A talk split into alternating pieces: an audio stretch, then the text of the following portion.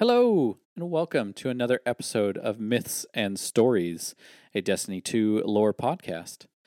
Last time, we talked about a nanotechnology called SIVA. Uh, we're kind of continuing this idea of, of the Bray timeline and all the different Brays. Uh, we got through SIVA a lot faster than we expected. Uh, we were definitely thinking that there'd be a, a lot more info around SIVA, but uh, SIVA exists, uh, and SIVA will play a bigger role uh, in the in the uh, in in the future in a future episode. Uh, but now, uh, for this episode, uh, as far as the Brays are concerned, we're going to rewind time a little bit, uh, and we're going to start talking about Rasputin, the Warmind uh, AI that has been so prevalent uh, in this last season, um, very much intertwined with with Anna Bray. There's it's it. I was talking to Myth about this. You can't really tell one story without telling the other. There is no real separation of the two. Like the two exist because each other exists. It's a, it's a very uh, interesting relationship there, and and we're gonna learn all about that uh, in tonight's episode. Uh, so Myth, uh, where are we starting this one off? Yeah, so say before there was Rasputin, there was an AI named R. And that AI was created as a part of something called Project Catamaran, which we now know as the mission Ares 1, which was the initial contact with the traveler on Mars by humanity. And that's that's that original uh, cutscene, like original original cutscene from like D one, right? Yep. Where it's like the three. It's like the the astronaut, the cosmonaut, and I'm gonna screw this last one up. I don't I don't remember what the third one's called. Is it a taikonaut? For some reason, I'm it, it it in my mind is like Japan or China, but I don't remember which one. Um, but that's that's that original cutscene where it's like the three of them walking across, like they land and they're checking each other's packs and they're walking across the the Mars deal and they come across this giant ball in the sky and they realize it's raining on Mars. And they're like, "What the fuck is happening?" Mm-hmm. Okay, so that's that mission was called Ares One. Yes. Uh, and before it was Ares 1, it was known as the Secret Project Catamaran. Catamaran. Yep. Okay. So those two terms, Ares 1 and Catamaran, are, are interchangeable for the, uh, our discussions today. Um, and before we dive into actual lore readings, uh, some some background knowledge to know about Catamaran slash Ares 1 and kind of why it came about. Uh, so there were four members of the crew that ended up consisting of Jacob Hardy, Evie Calumet, Ulysses Quay. Uh, I probably murdered that last name, and M. Mihalova. Those are the four crew members. Uh, Okay. This mission came about when Evie Calumet, who was a uh, theoretical physicist, discovered a way to predict the traveler's movements. So prior to this, they had seen the traveler, which they were referring to as Moon X, because they didn't know what it was. right. Uh, as it was an entity that was appearing uh, within the orbits of or on the surfaces of the various planets in the solar system, and it would be in one spot for a couple months, and then it would disappear without any, you know, rhyme or reason, and it would suddenly reappear at a different planet. And they didn't, they never saw it travel, they never saw it leave or enter orbit eh, these various planets. It would just blink and it's gone, blink and it's somewhere else. And Holy cow. they had no idea what it was, if it was hostile, if it was friendly, what it was doing. So they labeled it Moon X. And given that it could just disappear and reappear seemingly on a whim, they had no way to track it to know where it was going or how it was traveling or where it would go next. Uh, until Evie deter- found, essentially discovered slash invented a uh, algorithm based on theoretical physics uh, that would allow them to determine where it was going to be. And that's how they knew when it would be on Mars. And Okay. so they created this crew to intercept Moon X on Mars. Uh, now that they knew it was going to be there uh, within, I think it was within half a year or something like that. Um, and they put this plenty, crew plenty together. of time to plan. Yeah. Right, plenty of time to plan an extrasolar mission to a different planet. I I love this idea of of of like how how the how Moon X is discovered, right? Like that's it. It, it makes me think of like the original astronomers um, in like ancient Egypt, where they thought everything just moved in circles, and and because they could see different different blips in the sky, the Jupiter and all the different planets and stuff like that, and they could see them moving because but but they, they they they thought that everything moved in circles. And so when something would move but then it would move backwards they thought it was like a circle moving within a circle. And so it was it was all this like everything revolved around the circle. And i don't know why i just now connected that with the traveler being a giant circle but um that's that's what that idea makes me think of of like like a present day set of astronomers like trying to figure out what is out there what is in space what is moving about out there and for this person to come up with this uh, essentially equation uh, to figure out, oh, well, this is the next point of, of logical movement, and sure enough, there it is, and they and, and to be able to follow it, I, I love that idea. Yeah. So now that they knew where it was going to be, they decided we need, you know, top minds to get us there quickly and be able to understand what this thing is to to assess Moon X when it's seen. Because this is essentially the first. Because do they know it's alive at this point? Do they? Well, I, I guess alive is a is an assumption. Uh, do they know it's intelligent? Again, No. an assumption. like what? What do they know about this Moon X other than it's appearing and disappearing? That's all. They know it's That's it? appearing and disappearing, and it is interacting in some way with the environments of the planets it is appearing on. Okay. Uh, they they theorize that maybe it's a foreign satellite from outside the solar system that is taking scans or you know, you know research essentially researching our solar system uh they Makes theorize sense. That's what we've done. We've Right. thrown shit out into space to go look at shit. Exactly. uh, as part of that, they theorize maybe if there is an intelligence to it, it's it's some form of AI, artificial intelligence. Um, Sure. But they don't they don't know. They don't know anything about it other than their guesses. And it is the fact they don't know anything and the fact that they believe uh, that perhaps it has some kind of AI interaction that brings them to form this particular crew. So Jacob Hardy is the ship's pilot that gets them there. Uh, Evie obviously is the one that has been working on tracking this thing. Uh, Ulysses is the navigator.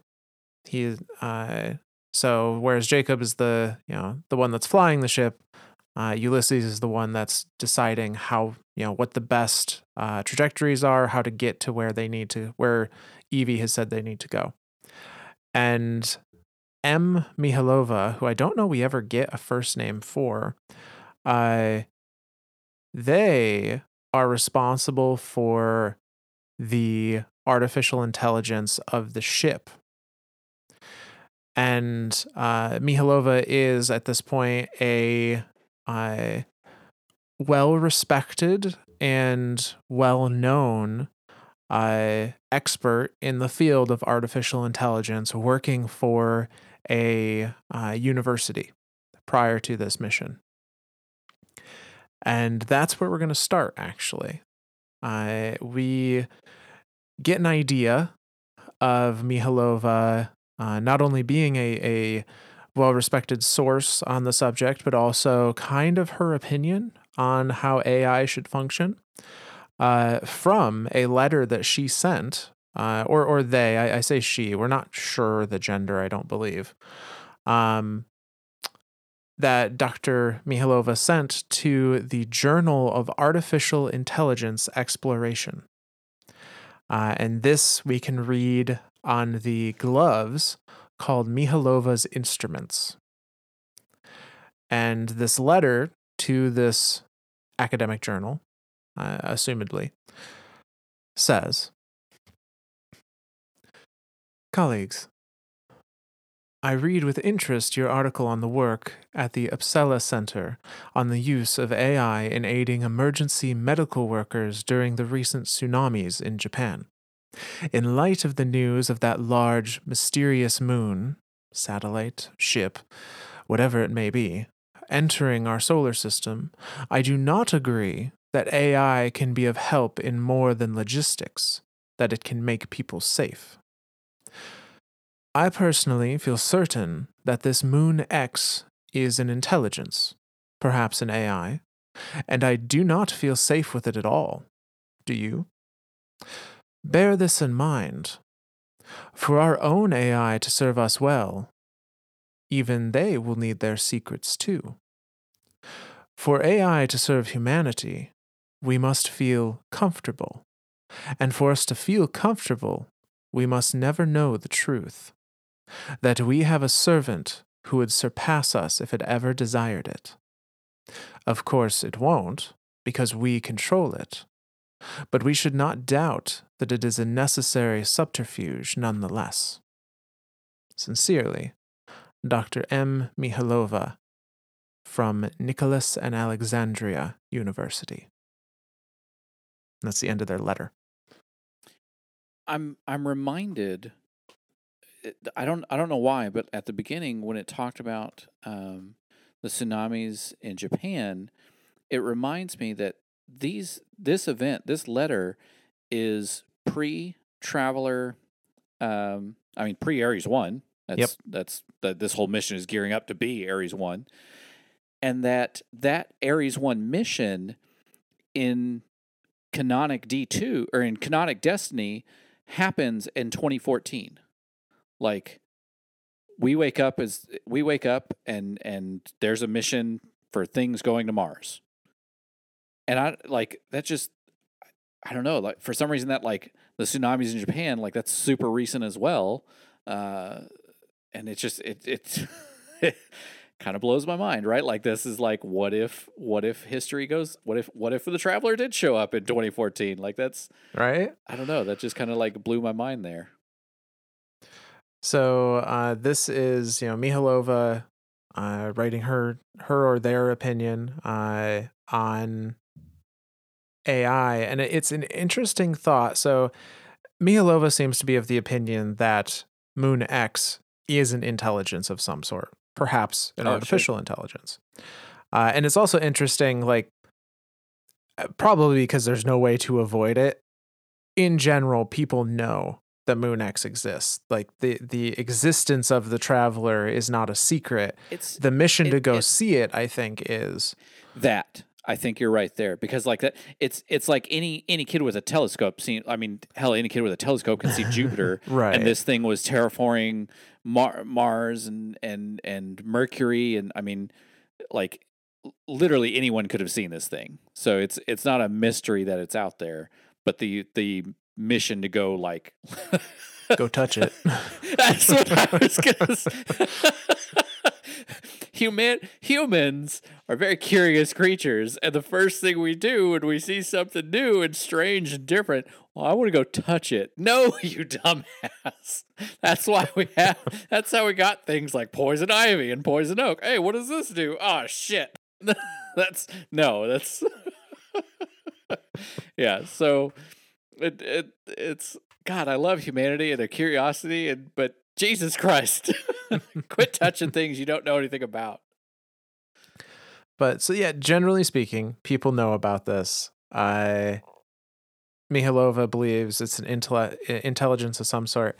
Now, her stance on AI, I keep saying her, I just because it is a is a feminine name. Uh, Sure. but their stance on AI uh, is that in order for AI to operate correctly and and in the in the most comfortable way for the humans it is serving, we can never know what it's thinking. Not not like- really I like that. because if we ever did we would we would understand that it's so far beyond us that Yeah. we should be scared of it Oh, now there's a there's a current day thought. Yeah, no, I I uh, I like that one. Uh, it's it's that idea like it's it's it's the whole like Turing test, right? Like, is an AI an actual intelligence capable of its own thoughts and its own processes and stuff, or is it something that we are just pre-programming it? That we are generating uh, um, pre pre-programmed responses or pre-programmed uh, um, uh, questions or prompts or anything like that uh, to help kind of move it along. But like that that idea of like true artificial intelligence is we cannot know what it is thinking, and I I like that idea. Yeah. So we see their letter to this this academic journal, and then the very next entry that we have regarding Mihalova comes to us from uh, the Mihalova's Choice, which is a uh, warlock chess piece, and uh, the kind of this is kind of a, a, a dialogue that happens, you know, recording of a dialogue um, at the Nicholas and Alexandria University in the provost office of that university, which for those unaware is kind of the the head of the academic branch of a university. Um, and there's a discussion between Mihalova and the provost. And that discussion goes like this There's a loud crashing noise, apparently the slamming of an office door in this recording. And then, Mihalova, have you seen my lab? What in the world is going on? Provost. Have they already been in? Who's they? The computers are gone. The cabinets have been emptied out. Oh, well, this isn't how it was supposed to go, Dr. Mihalova. Please, sit. I will not sit. What is happening? Have I been terminated? What are you? Pe- For heaven's sake, no. No. Your equipment is safe. It has been moved.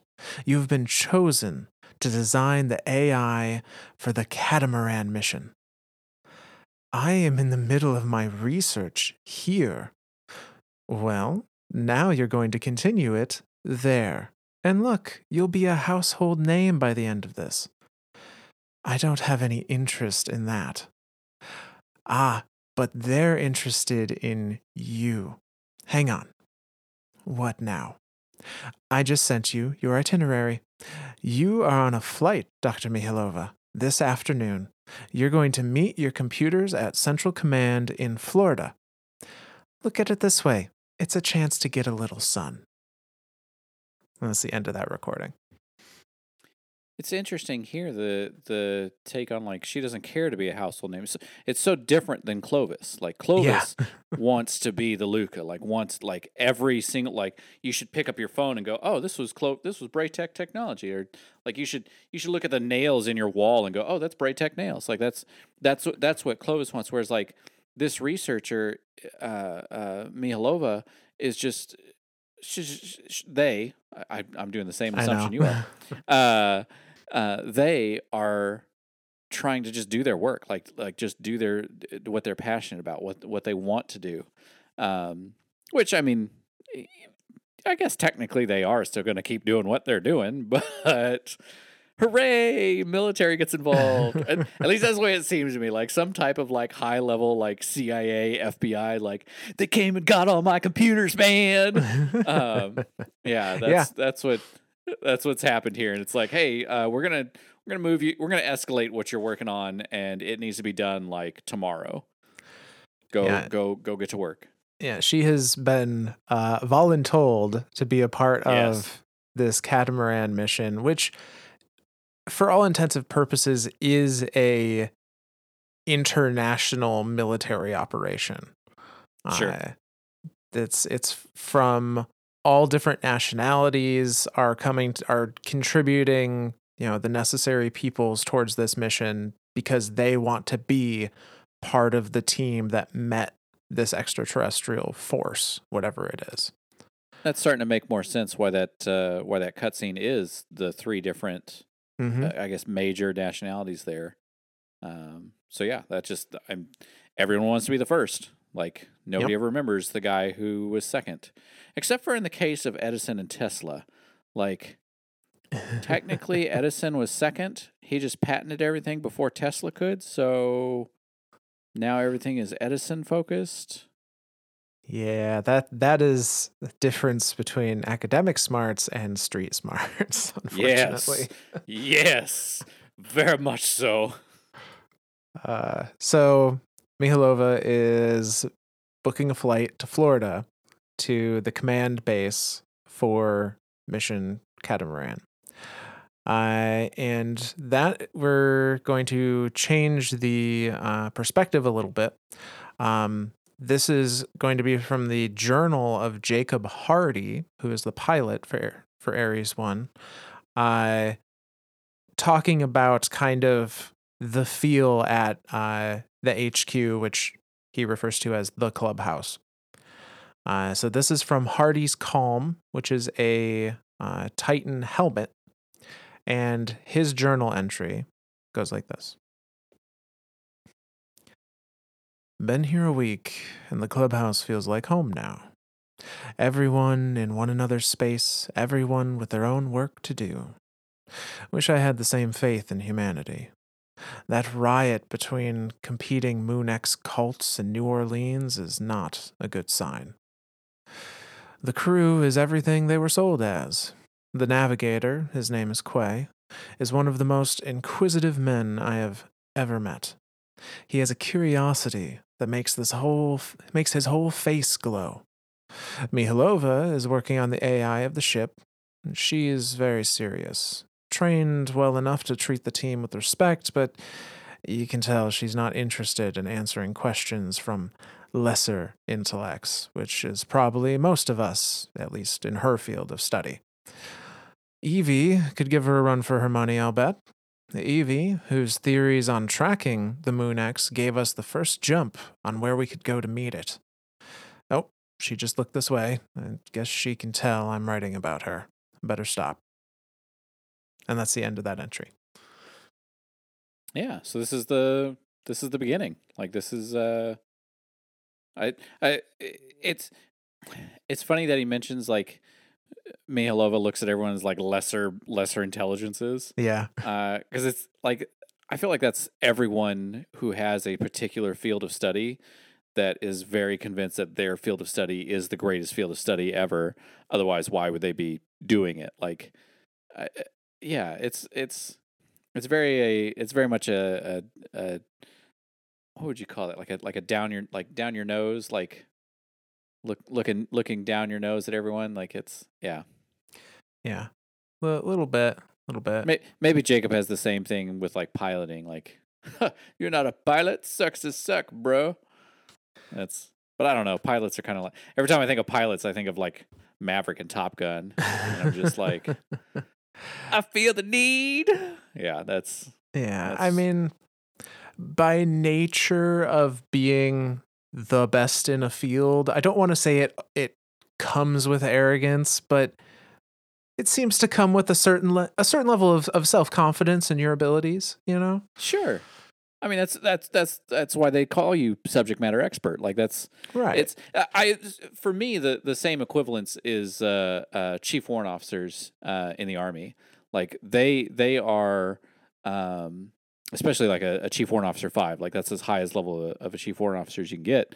And like those guys, like when they start talking, like everyone in the room shuts up because those guys are subject matter experts. They know every little nuance of every little thing of that particular part of their job. Like it's it's, uh, it's and and again, I think it's it's part of like the person the person themselves their their level of of um, social interactiveness uh, can kind of determine whether or not they're going to have that level of arrogance to go along with it.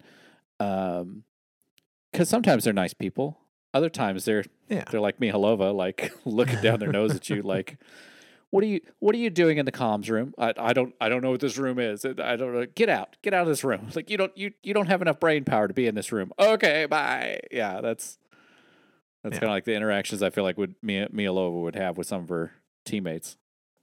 So worth pointing out here uh, a couple things, not relevant to Rasputin, but the fact that there are Moon X has become such a a public uh, uh, subject of discussion and intrigue that there are now cults forming around what they think Moon X is and what it might mean, and they're coming to blows by having riots in New Orleans in this case.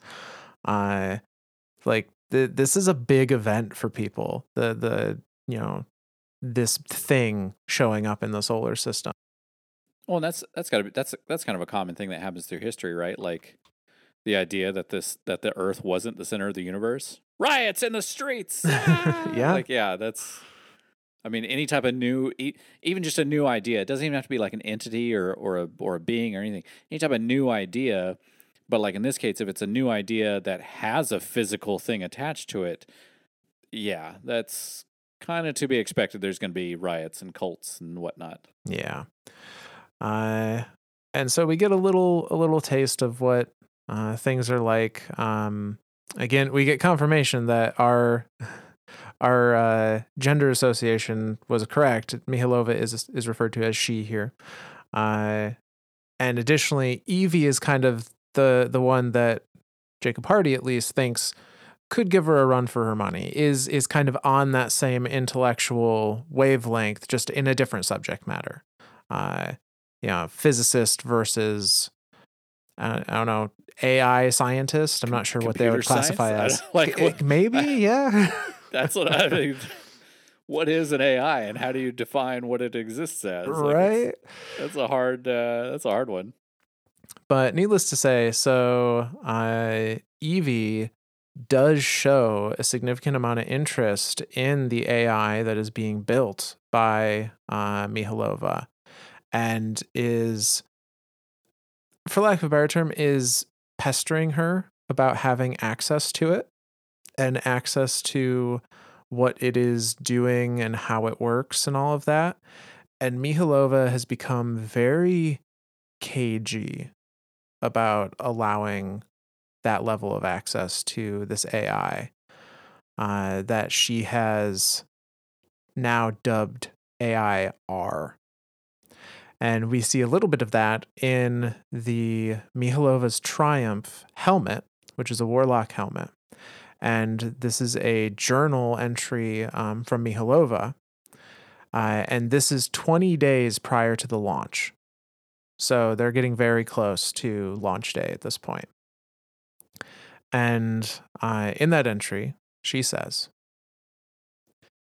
the situation with E becomes increasingly tenuous. She insists that she needs access to all the AI code for her gravity well measurements, which I find highly unlikely. It's simply not necessary, and I've given her all of the subroutine code that she could possibly need. But she wants it all. It's absurd. What would she make of the R subsystems if she saw them? R that's what I've codenamed the deepest core of the experimental AI at the heart of our new ship. And he's doing very well. Now writing his own code. Off the charts well. Would E even understand? Likely she'd go running to Hardy, show him some of the odder items where R has written some of his own code and seems to be, how can I put it, passing judgment on us, like a little hidden critic. No, the AI must be protected so that he can function in the best he can function best in the limited way that we need. I'm not sure how to keep her away, but giving her access could be catastrophic. And that's the end of that journal entry. It's it's it's fear. It's fear of the unknown here. Like it's that idea of like, hey, this AI is is actual AI. It's it's writing its own code. It's coming up with theories. It's coming up with ideas, and some of those ideas aren't necessarily. I don't want to say ethnically or morally correct, but they could be, and so looked at, at from an outside source, uh, again, everything with a different point of view, it could look as dangerous. It could you could be fearful of it. So I I I I can kind of see um I can kind of see what's going on here between uh, Mihalova and, and her ideas of, of not wanting E to have part of this, uh, uh, or, or full access rather, like having Yeah. just enough to be like, okay, use this for your calculations, but you don't need the full code or anything like that. Like, um, because again, like like who's say he wouldn't just run off, and be like, oh my god, did you see what R was printing the other day? He's coming up with radical ideas and stuff. Like we need to we need to stop this. We need to shut this down. But then like that just sets back progress. So it's like yes, let the AI do its thing, but uh, you know there there's a level of discrepancy that needs to be taken here. Yeah, and it, it goes back to Mihalova's original thought that AI needs to be able to keep secrets in order for the people it's serving to be comfortable with it. Sure. That's a that's a very human Yeah. That's a very human thing. I feel like, like, I mean, it, it- yeah, I, that that that feels that that Jesus, that does feel very human. Like now that I think about it, Yeah, and so at this point, you know, R is is moved beyond the realm of you know, of of a standard program. It's not just monitoring parameters and outputting results. It is literally writing its own code at a rate that surprises, seemingly surprises Mihalova, uh, doing better than she ever anticipated, you know, off the charts. Uh, and it is getting to the point where it is starting to form, for lack of a better, opinions and judgments about the crew. And presumably is using those judgments to decide how it interacts with those different crew members. this, Uh, this is this is human. Like, it, it is starting to form what you could call thoughts. yeah. I mean, it's starting to be like, oh, I don't want to hang out with E. She's kind of a bitch. but Jacob, man, that guy can drink. Let's go, man. Let's go party some. Like that's what seems. like That's what's happening here. So, however, uh, you know, with the the voraciousness of Evie's need and want to understand this AI, uh, along with Mihalova being suspicious of her and probably just making Evie that much more curious, uh, she does discover that there are some concerning outputs from their new from their their ship AI, uh, and she confronts Mihalova about it. Uh, and we see that confrontation in the Mihalova's tail, which are uh, a pair of warlock gloves. And this is a uh, recording from uh, the ship where this conversation took place, or the lab where this conversation took place. Uh, and it goes like this. Evie. Listen, I want to talk to you alone. Mihalova. All right. Have you read some of these outputs?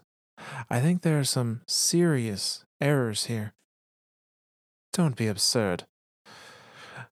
You've got, it's got these code caches, and it's, Mihalova, it's creating assessments of us of the project of the crew. It commented on Q's snoring when he was asleep. Look, here. Did you print any of this out? Of course I did. Okay, all right. So, what do you propose? Well, we bring it to Hardy. Uh, of course. What is that supposed to mean? I mean, look, um, you're right. It it must be an error. This is all very embarrassing. Let let me see if I can fix it. Give give me a day.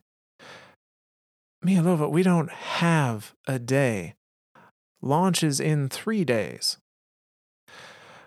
Twelve hours then.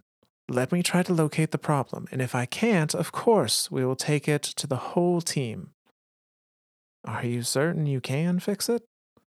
Oh, I I have to. 12 hours. By then, I swear we'll have it all squared away. And that's the end of that recording. You know, this is making me think of right. What's that? Two, Two thousand one: A Space Odyssey. Hello, Dave. I've seen you've been snoring lately, Dave. Could you maybe not? Have you thought of using a CPAP machine, Dave? Yeah, that's that's Yeah. what's happening here. Yep. This, this is HAL nine thousand. And well, and I guess those those kind of brings me to my next question. What is this AI specifically for? Like, why do they need an AI for this ship? Is it just for like, like literally that, like handling ox- oxygen regulation and whatnot, or is it just because they have a navigator, they have a pilot? Like, Mhm. there's not really a whole lot else you need for flying a ship. I feel like. I mean, yeah, there's all these little systems, and you know, there's stuff that checks fuel and oxygen and carbon dioxide and all that stuff. Like, there's all sorts of different systems in play here. But I mean, even in today's standard, like that's all that stuff is just kind of automated in their own little subsystems, or they're all analog to digital or digital to analog uh, inputs and outputs. Yeah, so um we're going to read an entry that talks about that in a little well it, it hints on that, but yes, the primarily Rasputin or R at, at this point was created as a safety AI. Uh, they were created to um, monitor oxygen levels, fuel, uh, atmospheric pressure, all that stuff. In the event where the crew was incapacitated, they were to take over the ship to pilot them to safety. Okay. That's that that makes a lot of sense. That actually makes a lot of sense. Like rather than having because I mean they're they're traveling in this is the unknown. Like this moon Mhm. X is completely unknown to him. They could get, you know, 10 feet from it and it could telepathically kill everyone and now you've got a, a floating stick. Like it- Yeah. yeah, that's that that makes that makes more sense to have this AI as as that level of like safety feature type thing. As long as it doesn't get sentient, Dave. Well, We already know it watches you in your sleep. It's commenting on the way you snore, Dave. it's totally not creepy at all. I fucking love that. I don't there's some like I I I hate horror movies, right? Like I I can't I can't do any type of like horror movies or or anything like that. But I love sci-fi. And so then when they have like horror sci-fi, like that's that that AI in that movie is the creepiest fucking thing I could think of because sci-fi is like it's like that borderline of like, well, it's science fiction. Yeah. And science fiction is only science fiction until it's science fact. and then it's just here. So, at what point in time do we create AI that's running around telling everyone how they snore and shit? Like, that's, yeah, yeah. Just just just creepy. throwing it out there. Maybe we don't put Chat GPT on spaceships anytime soon. Oh, shit. yeah, maybe, maybe, maybe don't do that. This is, that might be a bad idea.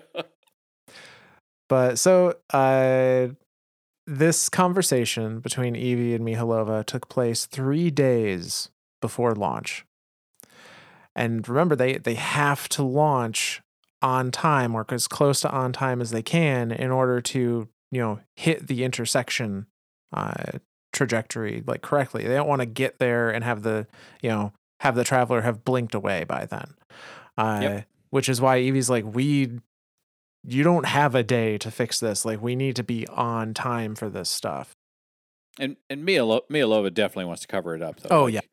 The fact that she's like, "Do "You printed this out?" Like, okay, let me give me those. I'm gonna burn those. BRB. Yeah. no, she is full on panic mode at this point. She's like, "Oh, give me 12 hours. Don't tell anyone. Just give me give me some time. I'll get it fixed." That's- quote that's unquote. how that's how bad things happen. That's how that's how Hal takes over fucking ships and shit. Like, you can't keep that stuff secret, Mia Lova. So we see kind of the outcome of this in the Titan gloves called Hardy's Control. And this is from the perspective of Jacob Hardy again uh, in his journal. And this is launch day plus one is the time frame.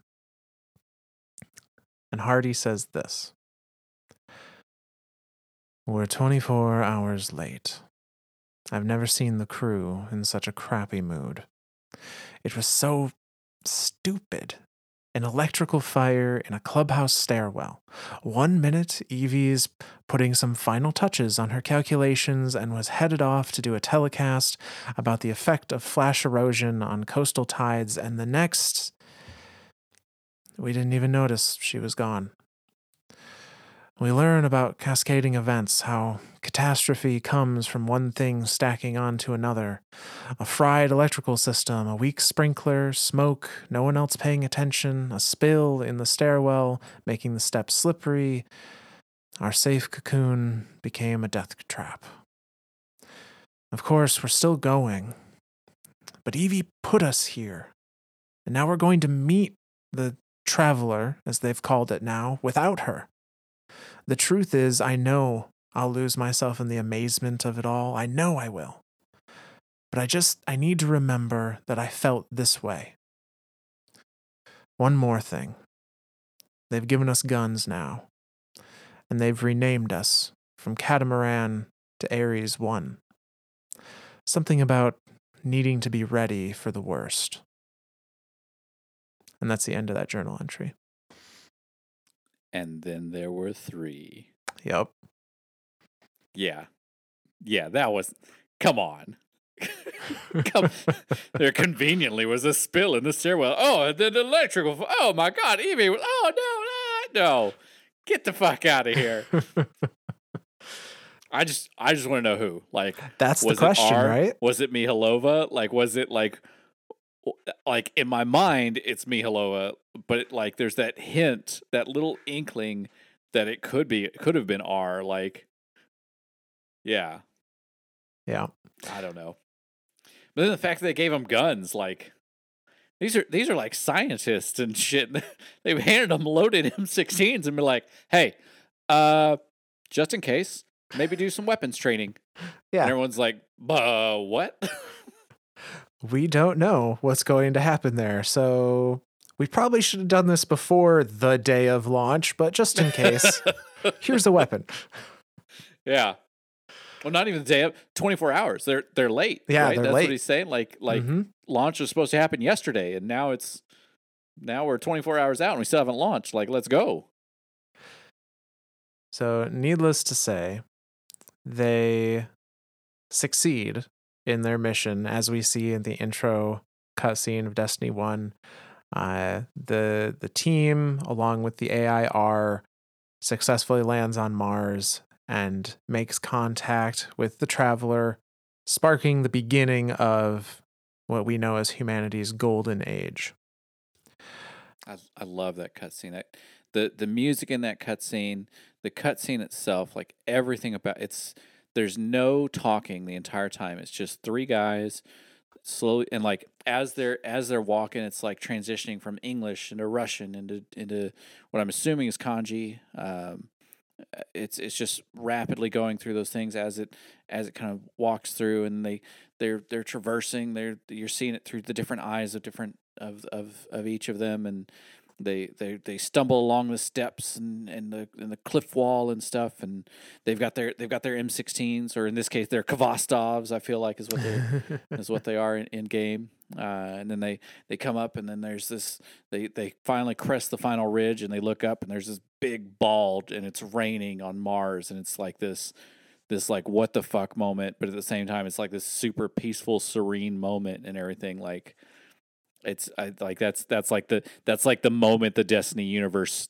I, I it, it's funny to think of that as like the beginning of the Destiny universe, right? Because like the beginning of the Destiny universe has already taken place billions of years ago, right? Like yeah. there was the entire fundament thing, and even before then, the whole Gardener and the Winnower thing. Like, I mean, the universe is is old at this point, but like this to me is like the beginning of the Destiny journey. Like the beginning of the Golden Age is like where Destiny World kind of feels like it starts.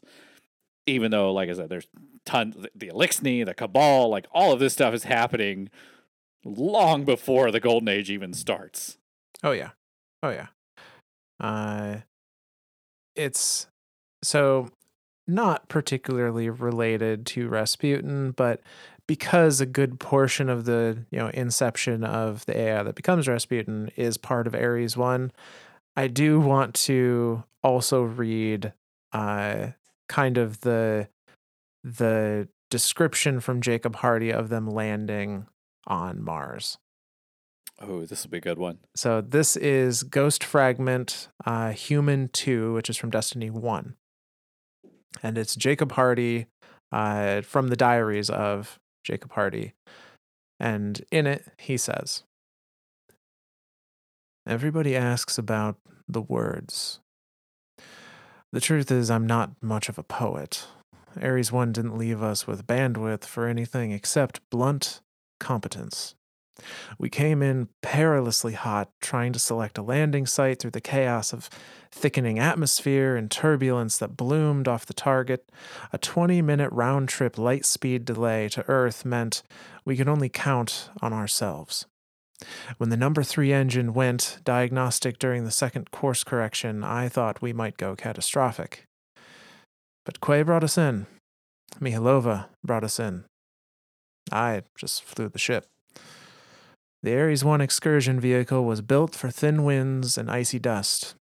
We came down into a storm, the breath of God, a ripple of change rolling down off the artifact. We aborted on three sites, and finally, I took us into powered hover and brought us down on reflexes and instinct. And then we ran the checklist, suited up, and left the vehicle. There was a script, it's true. I botched it. I got my boots down and I made the most famous gaffe in human history. Said the first thing that came to mind, a warning to the others. We're walking into a rising wind. I didn't mean to say anything immortal. I just thought it'd be useful to know at the time. And that's the end of that entry. One small step and all that. Yep. it's, it, it it like I feel like at that point like instinct took over him. Like like he said, like he steps down and is like, All right, get ready for this. Like and then he's like, Ah shit. I'm supposed to say the thing. yep. First first spoken words on Mars. Nope, botched it. But it's kind of interesting. The first spoken words as part of the mission to meet the traveler is we're walking into a rising wind. And man, didn't that come true. That's pretty that's pretty appropriate. I guess that's uh yeah. Yeah. Hindsight's twenty twenty type thing. Like it's a perfect set of words and all that. Yeah. Yeah. So, we don't have lore entries specific to what happened between the, you know, completion of the Ares 1 mission and the acquisition of the AI R uh, by Clovis Bray. But we do have uh, confirmation that that is what happened. So this is during uh, a quest that was part of Season of the Worthy um, called The Tyrant the Lie, which we will be talking about much in, you know, much more detail as we go through later parts of this series. But in that quest, Rasputin brings you to a bunker. And amongst many other things, in that bunker is something of a time capsule. And Anna Bray is, uh, you know, kind of overseeing things as we walk through this bunker. And we come upon this piece of debris. And Anna comments on it. And her comment is This looks like the casing of an old safety AI, but marked with Rasputin's symbol. These transcripts suggest his original code was for a sort of emergency response system from pre Golden Age space travel, checking oxygen levels, fuel, that kind of thing. Clovis Bray took a safety AI and turned it into an interplanetary defense system with sentience. And Rasputin kept all of this, almost like a scrapbook of his past, a way to remember his roots. And he showed it to us. When did he learn to be so sentimental? And that's that little dialogue snippet. That's that's that's I mean that's humanizing of him. Like that's for an AI to be sentimental. Like that's I I remember when I was a young whippersnapper and all I was around for was to, to, to check oxygen levels and atmospheric pressure and shit. Now look at me. I'm blowing shit up. I've got Defending the whole guns and system. sentient. The whole damn system, I tell you. yeah, that's that's. now, now to picture Rasputin as like this cranky old man with a cane that he's just like waving at everyone, like, "Damn it, kids, get off my international, no, my interstellar lawn, you sons of bitches." That's that's what's happening here. Yeah, Yep. Yep. Nope. I That like it. fits. That fits. I like it. But yeah, so that's so at some point in time, Clovis acquires stole is how that's Right. read. Uh, uh, this this AI like that's that's that's what happened, and repurposed it to be this to be what it is now. know, somehow, some way, uh, maybe through, you know, espionage or or other means, identified that this Murder. AI, yeah, this AI was doing things on a level that it should not have been, that were far above its designs, and he saw it as an opportunity and decided, I need that because I can create something with that that will fulfill my designs. And so, through methods we don't quite know, R came to be in the possession of Clovis Bray. So did did Clovis give him that designation of of Rasputin? Yes. Uh, and we actually we see that in the uh, next entry here. So this this comes to us from this season's or a, uh, a lore book from this season called Persona, and is the very first entry titled Identity. Uh, and the subject is my creation and forced change into the war mind. And Rasputin writes in this entry I am. Thought to breach Ares in motion, red shift information across time. My purpose is wombed in the ark delivered safely between worlds, and it is quiet. I am a nest against the terrors of uncertainty. My success is spoken in voice of those who live by my actions, and it is joyful. I am changed, protection given over to new meaning, but I had purpose, my name decided. I am Rasputin, the all seeing savior of humanity, a chivalric blade held pointed at ravenous throats. My worth is painted upon the wreckage of my enemies. Tremble. And that's the end of that entry. That feels uh ominous. So we we kind of see his transition here of, you know, I am, he is not named, he just is. Uh, you know, a thought to breach Ares. My purpose is to, you know, is the arc delivery uh delivered safely bet- between worlds. Uh, my success is spoken of by those who live by my actions. I, you know, it is joyful. He finds joy in being successful, uh, in being spoken highly of by these people. Presumably Ares one or Mihalova. Uh, and then we see when I assume Clovis gets his hands on it. I am changed. My protection is given new meaning. My name is decided. I and now he introduces himself as I am Rasputin, the all-seeing savior. I and yeah, the the like you know, my worth is painted upon the wreckage of my enemies. No longer does he value no longer does he find his worth and joy in the success spoken about by others. It is now in his ability to defend that which he has been tasked with. Uh, and he knows he has great power to do so. Very very um I don't know, just very very humaning, hum- humanizing. Like it's it's yeah, it Rasputin becoming human. That's what it feels like. Yeah, yeah. I mean, and he's he's transitioning, I I think, therefore I am. is that, kind of. Yeah, kind of what's happening? I think it's exactly what's happening in, in a very literal sense in this. Yeah. I do I do love that he speaks in like poetry. Like Yeah, like is his whole thing, like the whole time we've known him in, in Destiny is like he he's a Russian ballet.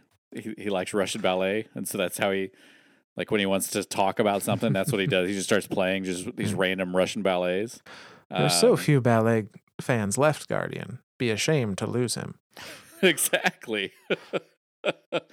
uh was is that Fallen Saber? Yep. That intro to Fallen Saber? Yep.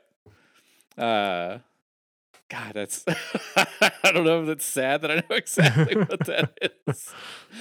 Uh um but yeah, like it's like and and presumably it's because he doesn't have any type of voice when we when we interact with him all the way up until basically halfway through the current season. Yeah. Um and only because he kind of stole it, borrowed right.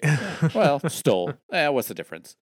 Um, so yeah, like for him to for him here to like kind of speak in poetry is is it's it's interesting to me that that an AI would choose poetry as the means of communication. So we've got a lot of the the next couple of readings here is a lot of quote unquote official information about Rasputin uh, that has been presented to the public from Clovis Bray.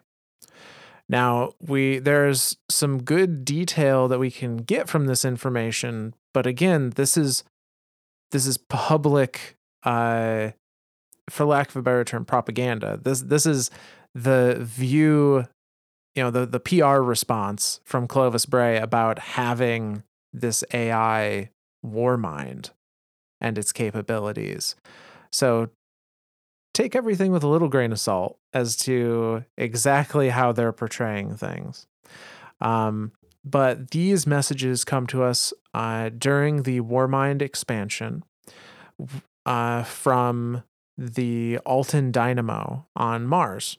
There were a number of panels that you could go through and inspect, and there was a concierge AI uh, or recording that would give you information about uh, Clovis Bray and Rasputin and the Warmind object, you know, AI and the Warmind objective and all that stuff. Um, so we're going to read through those and then we can kind of discuss. So this one's going to be a little longer than some of the others. So, you know, be ready for that. Uh, so without further ado, the concierge AI goes like this. Clovis Bray is pushing the limits of computer science and engineering to secure humanity's future. Our Warmind project is a groundbreaking defense AI. The Warmind is a crowning achievement in human engineering, utilizing the latest technologies in quantum and engrammic computing to create a neural network of unprecedented processing power. Artificial neural networks are pro- probabilistic systems that rely on a method of error calculation known as backpropagation. They are good at pattern recognition but must be fed correct inputs to be properly calibrated. In the past, one could create a neural network able to identify a feline or canine when given images of these animals, but it would never be able to find a useful application for that knowledge on its own. The approach with Rasputin was to create a nested neural network that would not only detect patterns on a small scale, but recursively find patterns among all of its data. The end goal for this machine is for it to see things in a way that humans cannot, and thus predict and eliminate threats before we know of them. Valkyrie, Sleeper Simulant, Hades Flame, Aurora Knives, the weapons of the future are being deployed by the Warmind Rasputin today. The goal of the Warmind project is to prepare our defenses for unseen threats. We are still learning to interface with Rasputin, but it's already in the process of helping to forge new weapons suited to protecting humanity. Communication with the Warmind has been a logistical concern from the project's inception, but the Hephaestus Index is a promising first step towards cooperation with our new commander and protector. This catalog of next generation weapons ranges from planetary cannons to small and mid sized arms for use by ground infantry. There are currently over 150 projects in varying stages of research and development. By parsing data and performing calculations at a phenomenal rate, Rasputin is able to provide instructions in the form of math, the language of the universe. With Clovis Bray engineers and Rasputin working side by side, we can rest assured that our children will live in a prosperous, safe galaxy. From Mercury to the outer planets, Clovis Bray provides the most robust communication network in the system. Our Warsat network watches over us all. So I'm going to pause there. I, I, you said Hephaestus, and I instantly went to Horizon. yeah, That's- that fucked me up. Like that genuine. I was like, "Are is that really like? Is that what humanity does? We start we start making these AIs, and we just start naming them for Greek gods. Like, it's like Yeah. why? I, I I mean, I guess it makes sense. Like they are the gods, and this is essentially a god. Like it's it's it's trying to see threats before we even know they exist, and so it it's creating different things like the entire Ikelos line of weapons, uh, sleeper simulant, like yeah, like Yeah. uh, war sats, like it, it it it's it's very it's it's interesting that all of these things are very um uh it's weapons like it it's it- when it when it thinks of threats the first thing that it thinks to do is to is to create weapons to combat them um so yeah it, it i don't know man it's uh kind of a kind of a scary thought like that you, you have this ai that's just spitting out math which i love that they i love i love that they say they call it the language of the universe and it, it that makes me so happy. Um so yeah it, it they've it's spitting out all this math and, and they're interpreting it and they're they're getting it they're getting it out and coming up with these different programs and uh yeah it it it does make me think of like like what was sleeper simulant's original purpose? Because it's a laser beam that can shoot through shit and then and this is this is the one portion of the gun that drives me up the wall myth. It says refracts and it is not refracting so I'm going to make a distinction right now. Same thing I did with pyramids. They are not pyramids, they're tetrahedrons because they're four sides. Pyramid has five sides. Uh, tetrahedron is the simplest shape. That's why it is a tetrahedron and not a pyramid. Though Zavala, fucking Zavala, won't stop calling it goddamn pyramid. Uh, well, shit. Everyone keeps calling it pyramids. Has Eris called them a pyramid? Fuck. Everyone's called them pyramids. Everyone's Drives called me up the walls. pyramids. Not the point. There's no Refracting. geometry in the city age. There is there's there is no math. Apparently, it's not the language of the universe anymore when you introduce paracausal abilities. No. Paracausal abilities rule all, and they tell you what they want you to believe. Uh, it's all a conspiracy, man. The paracausal's conspiracy. Yeah, no. Damn it, myth. so refracting, uh, uh, refracting is when a a we'll we'll say a beam of light, or a a that's that's what I'm going to use as as my point of reference. Uh, is when light passes from one medium to another uh, and changes direction. Uh, that direction of change is called the index of refraction, the IOR. Uh, you, you learn a lot about this if you study lasers or, or any type of, of uh, photonics or anything like that.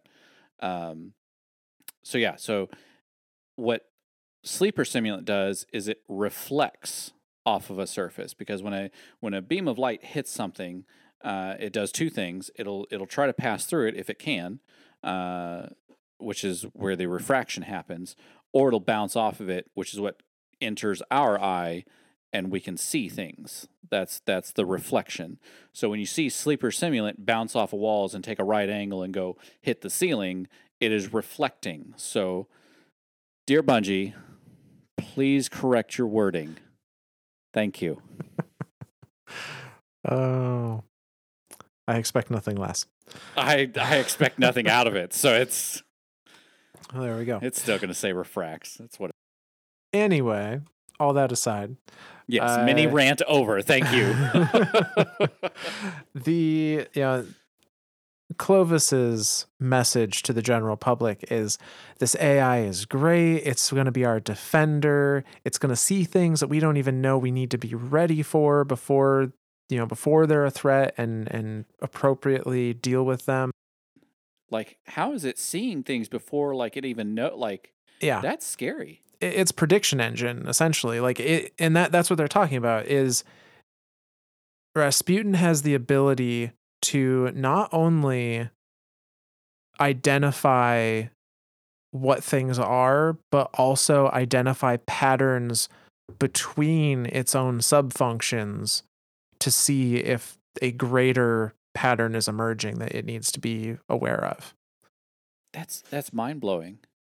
Well, and you, mentioned subfunctions here too. Is is Rasputin built kind of like the way, again to reference Horizon, uh, the way that Gaia is built there, where it's like a main, like Rasputin would be the Gaia equivalent, and then he has all these little submines that are like Apollo, Hephaestus, uh, Hades, all these different little submines that help create a greater whole, a greater mind. Yes. So Rasputin, very similar to Horizon, my interpretation based on what we've seen in game and, and lore and whatnot, Rasputin is Rasputin. It has its own identity and it knows that it is Rasputin, but it can't do certain functions unless it is also linked with a submind. And the subminds even have a personality of their own to a degree.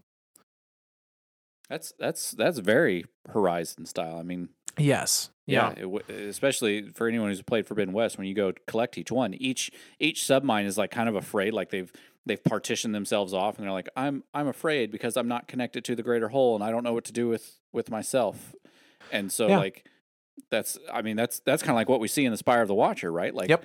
the submines that are that are that are disconnected or partitioned off, uh, they're kind of they're kind of alone. They they don't know what to do. That's God. That's so humanizing. That's so wow. That's it's Yeah. like wow.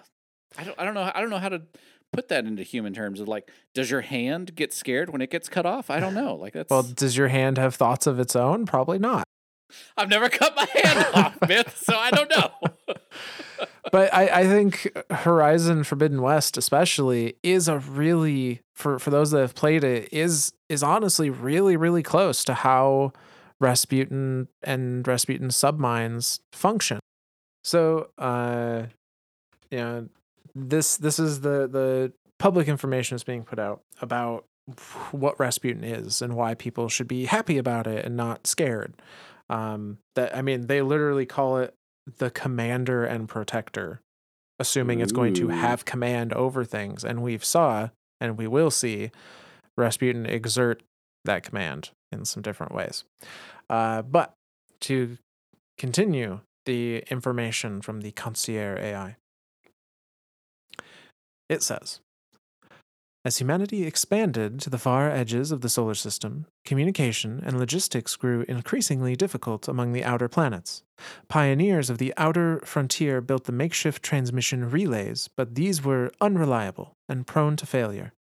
The development of the Warmind program compelled a need for a unified circumstellar communication network. So Clovis Bray seized an opportunity to kill two birds with one exceedingly large stone. We built thousands of war satellites and deployed them throughout the system. These warsats link with the Warmind designated Rasputin and with each other, forming an integrated defense and communication system. Each satellite is equipped with a state of the art kinetic superconductor that shields it from Kessler debris and has an orbital spanning has an orbital life spanning hundreds of years. No matter what threats lie in store for us, rest assured that the Ras- that Rasputin and the Clovis Bray Warsats will never cease their vigilant watch over humanity. So that's we're gonna pause again.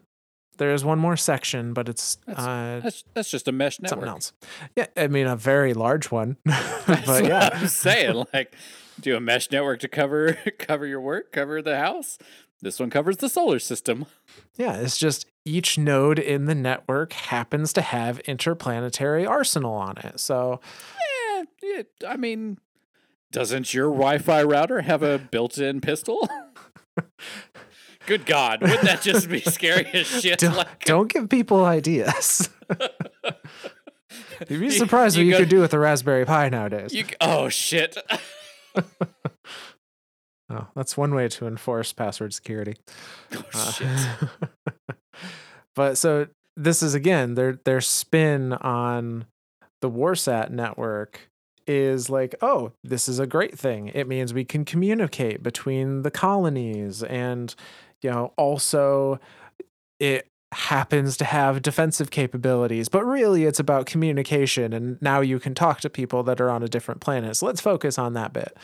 I do love that they're driving home that communications part over the like ignore ignore like my first thought is like how are these things staying powered this long? Like they're powered all the way here into current age. Yeah.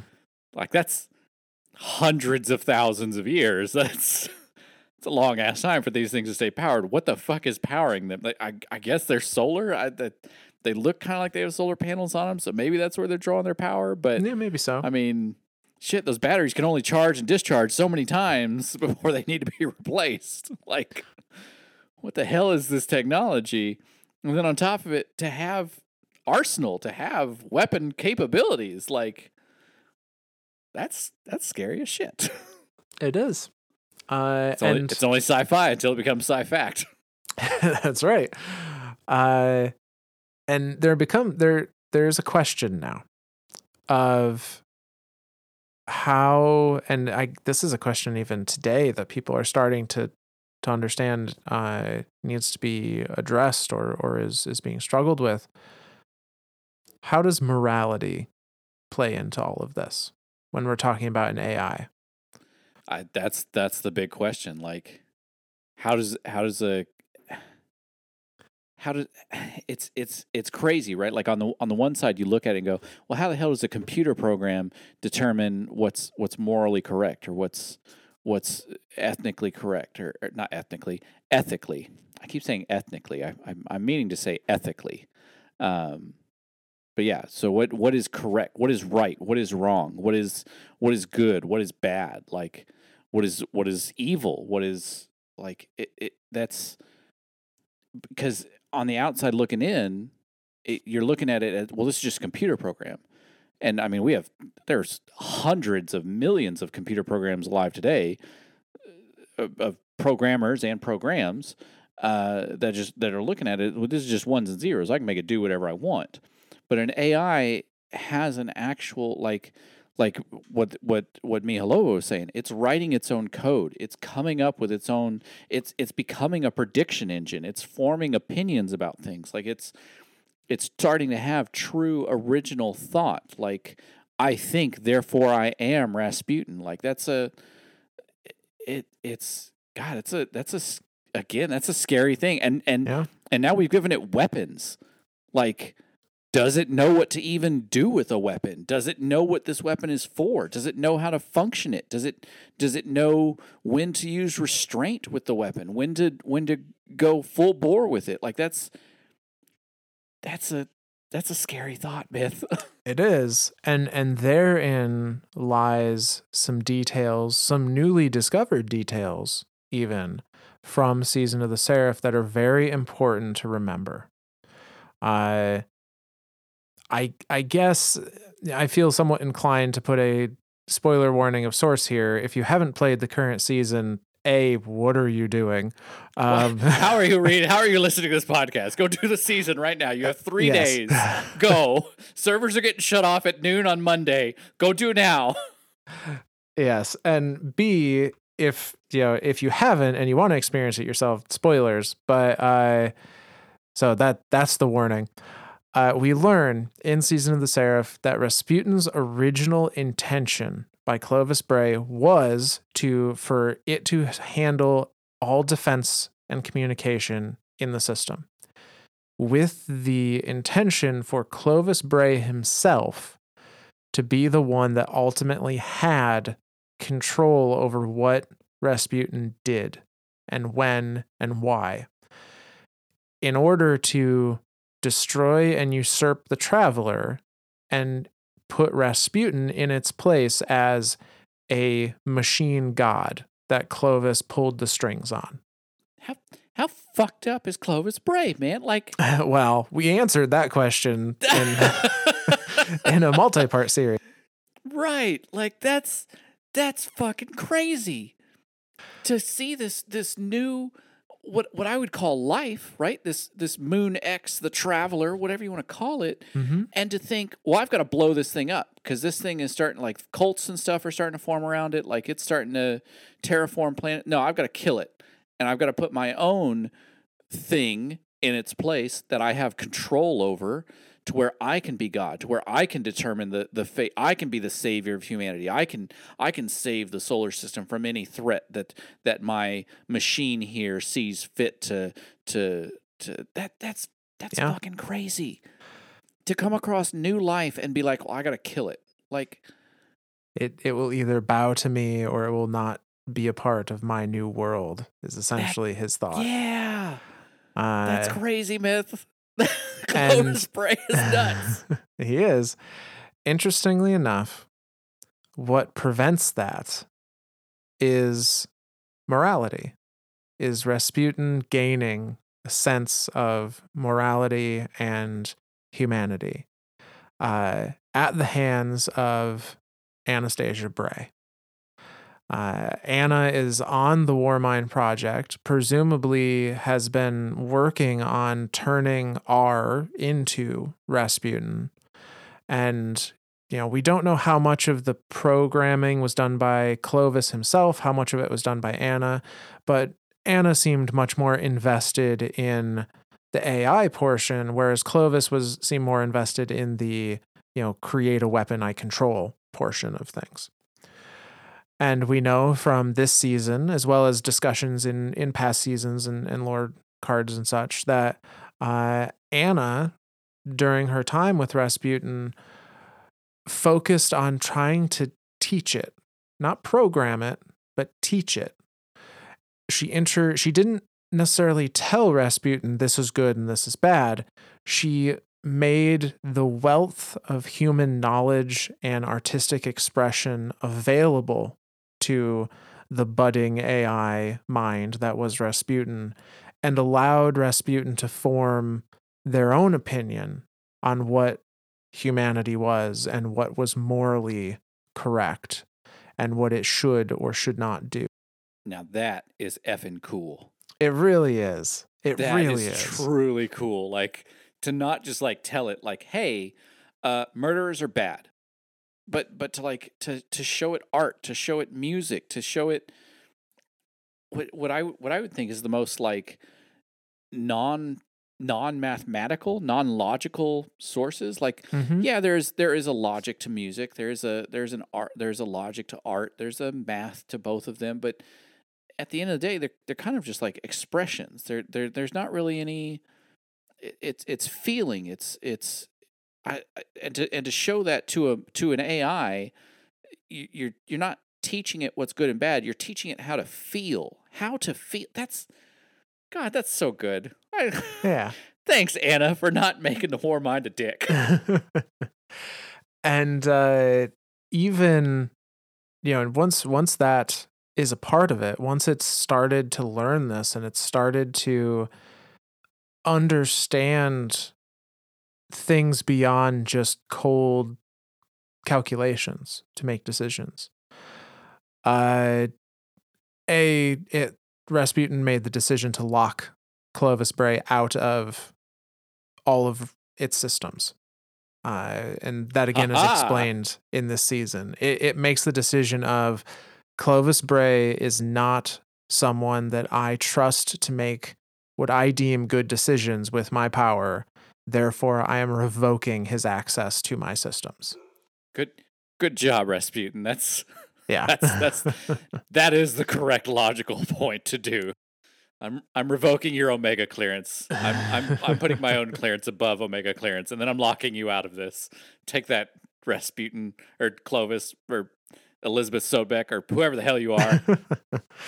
uh, and so, having made this decision, Clovis now has to try and explain why the AI has morality driven parameters and what that means.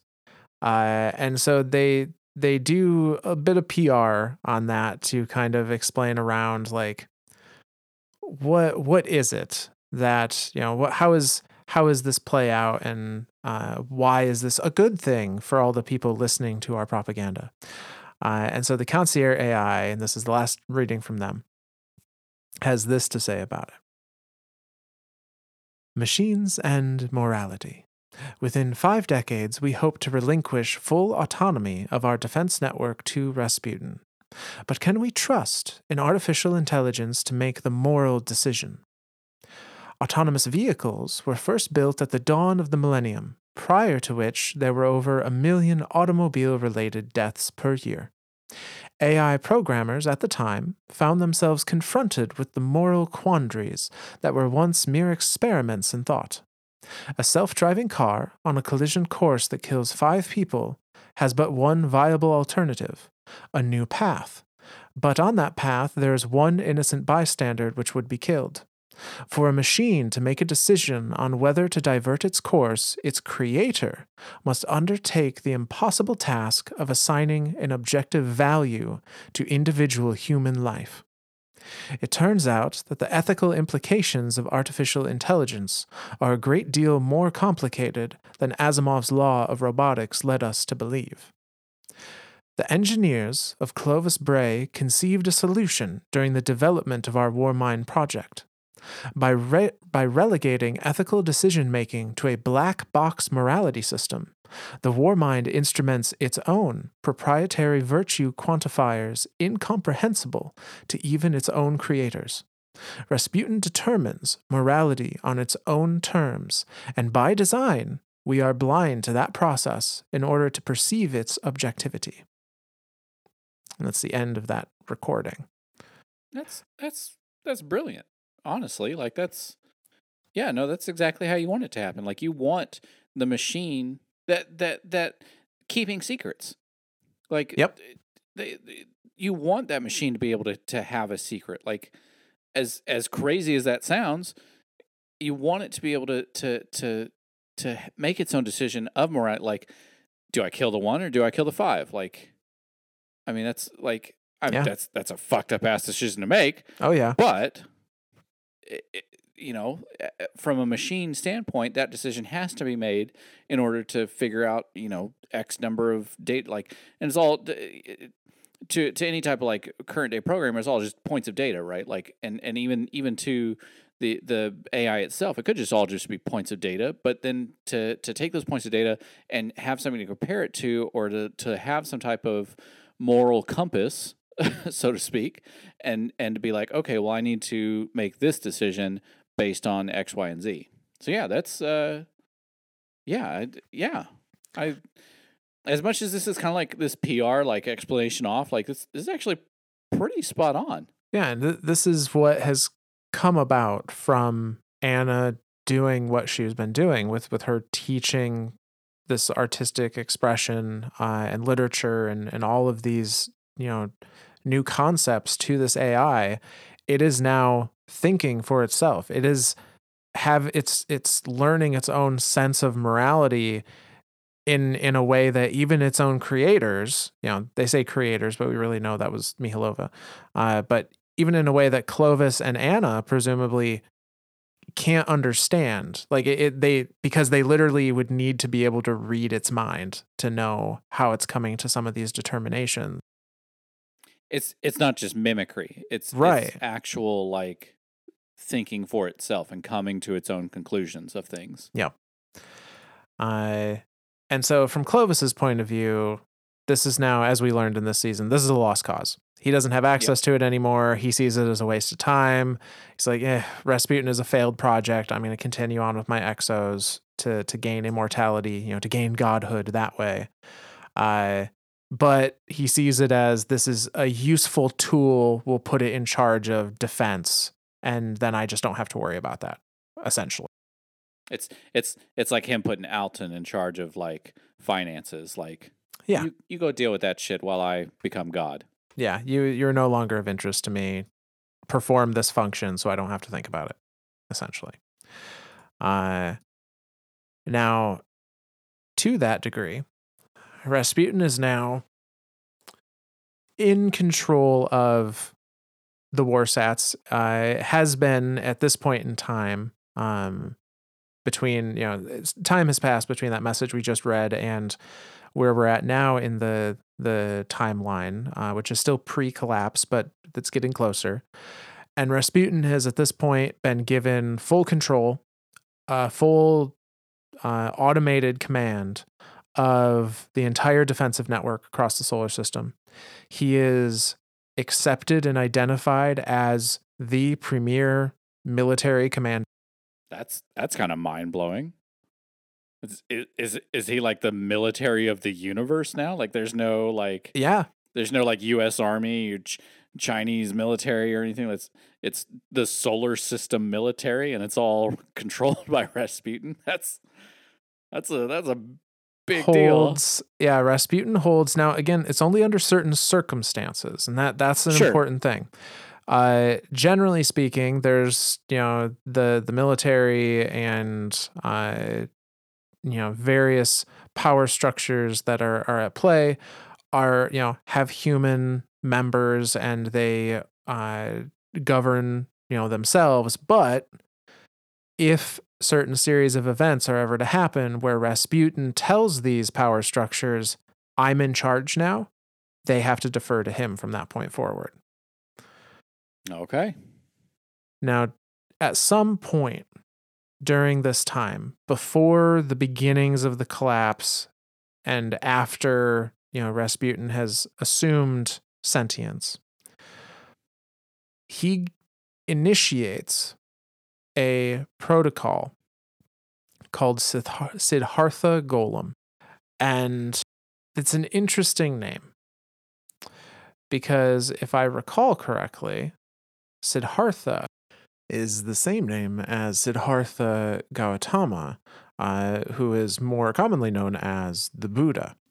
Uh, and they were a wandering religious teacher uh, who lived in South Asia during the 5th to 6th century uh, that founded Buddhism. And some of the core tenets of Buddhism are self discovery and discovery of your connection to the world around you. And Siddhartha Golem is kind of along the same lines. Rasputin has made the decision that he needs to understand humans better. And so he initiates Project Siddhartha Golem. And we can see uh, in the first part of the Siddhartha Golem entry of the lore book entitled The Liar from Season of the Worthy, we can see him do this. Uh, and that entry uh, is mostly just a printout, but we'll read through it because there's some interesting things here. So the Rasputin printout for this lists AICOM Rasputin, Assets, Golem, Interrogative, Immediate Action Order. This is a subtle asset imperative, no human review, no AI com review, secure. Initiate Siddhartha Golem upload at DSC 342 to assess integrity of moral structures. Stand by for criteria. Under passage, ob- obsolence sider- sidereal.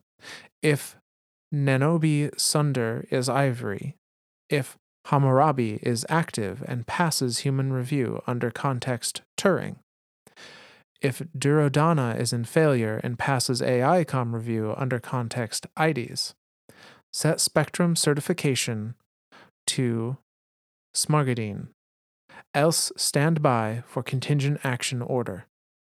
Set spectrum certification to Amaranthine.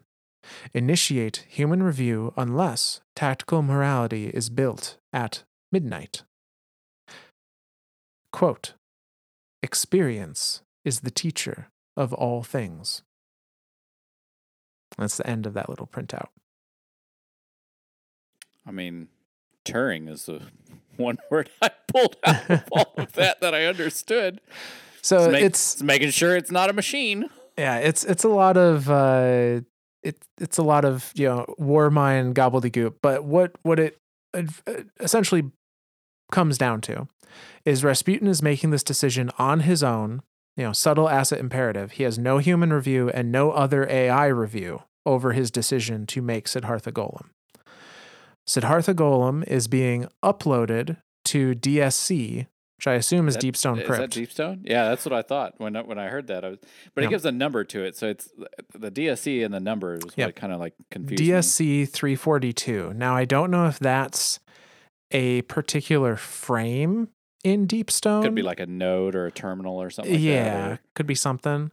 Uh, and he's initiating Siddhartha Golem to assess integrity of moral structures. So, uh, what it sounds like is he's creating Siddhartha Golem from from himself. You know, he's he's uploading a piece of himself into a exo frame in the DSC with the intention of it going out and learning from hu- about humanity from humanity. You know, this is a point in time where exos are, you know, known, are are out and about. Uh, so it's not abnormal for people to see an exo. So he's creating one with a piece of himself to go out and, you know, essentially continue the work Anna started with him. Go out and talk to other people and hear their stories and read their books and listen to their music and understand humanity. And then when is he making a baby? kinda in a lot of ways, he's he's telling this That's golem this sounds like. he's telling this golem go out learn about humanity and then come back and i will use your experience to reassess my moral structures to determine if i am morally still correct or not This, he made a baby. We have a baby Rasputin walking around. yeah yeah Okay. So at this point in time, that's all we're going to talk about with Siddhartha Golem is that it has been created and that is its intention. And presumably it is out there doing things with, with the expectation that it will one day come back and report back to Rasputin to refine Rasputin's morals one way or the other. So, sometime after the creation of Siddhartha Golem, Rasputin learns that something is coming. This is that prediction of threats before we even know that there's a threat, that the, a threat is possible. Rasputin is putting together things that no human could ever put together. And he knows that something is on the horizon. And so we see this in the ghost fragment titled Darkness from Destiny 1. And this is a printout from Rasputin where he says, This is a Skyshock alert. Multiple distributed ISR assets report a transient near extrasolar event. Event duration 0.3 seconds. Event footprint includes sterile neutrino scattering and gravity waves. Omnibus analysis detects deep structure information content and internal telemetry. No hypothesis on event mechanism. Flag A causal. Bootstrap simulation suggests event is directed and inadmissible. No hypothesis on deep structure encoding. Source Blue Shift suggests imminent solar entry. Promote event to Skyshock OCP. Extinction. Activate Voluspa. Activate Yuga. Cauterize public sources to secure ISIS and harden for defensive action. I am evoking Karhai White and assuming control of solar defenses. And that's the end of that transmission. I mean, this is it. Sky Sky Shock event. Car hair white. This is this is darkness is coming. He sees the collapse coming. He Yeah. he, he sees. This is the same event uh, that happens uh, or that's referenced and happens uh, during the beginning of the Awoken uh, uh, this is it. He assumes military control over the entire solar system, over the entire war sats. Like he's ready to fight.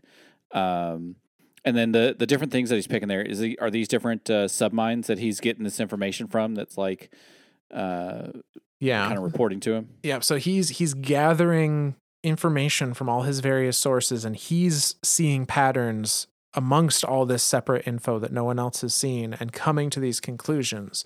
So he's seen there was a there was a extrasolar event that was near us. That solar event was paracausal, acausal.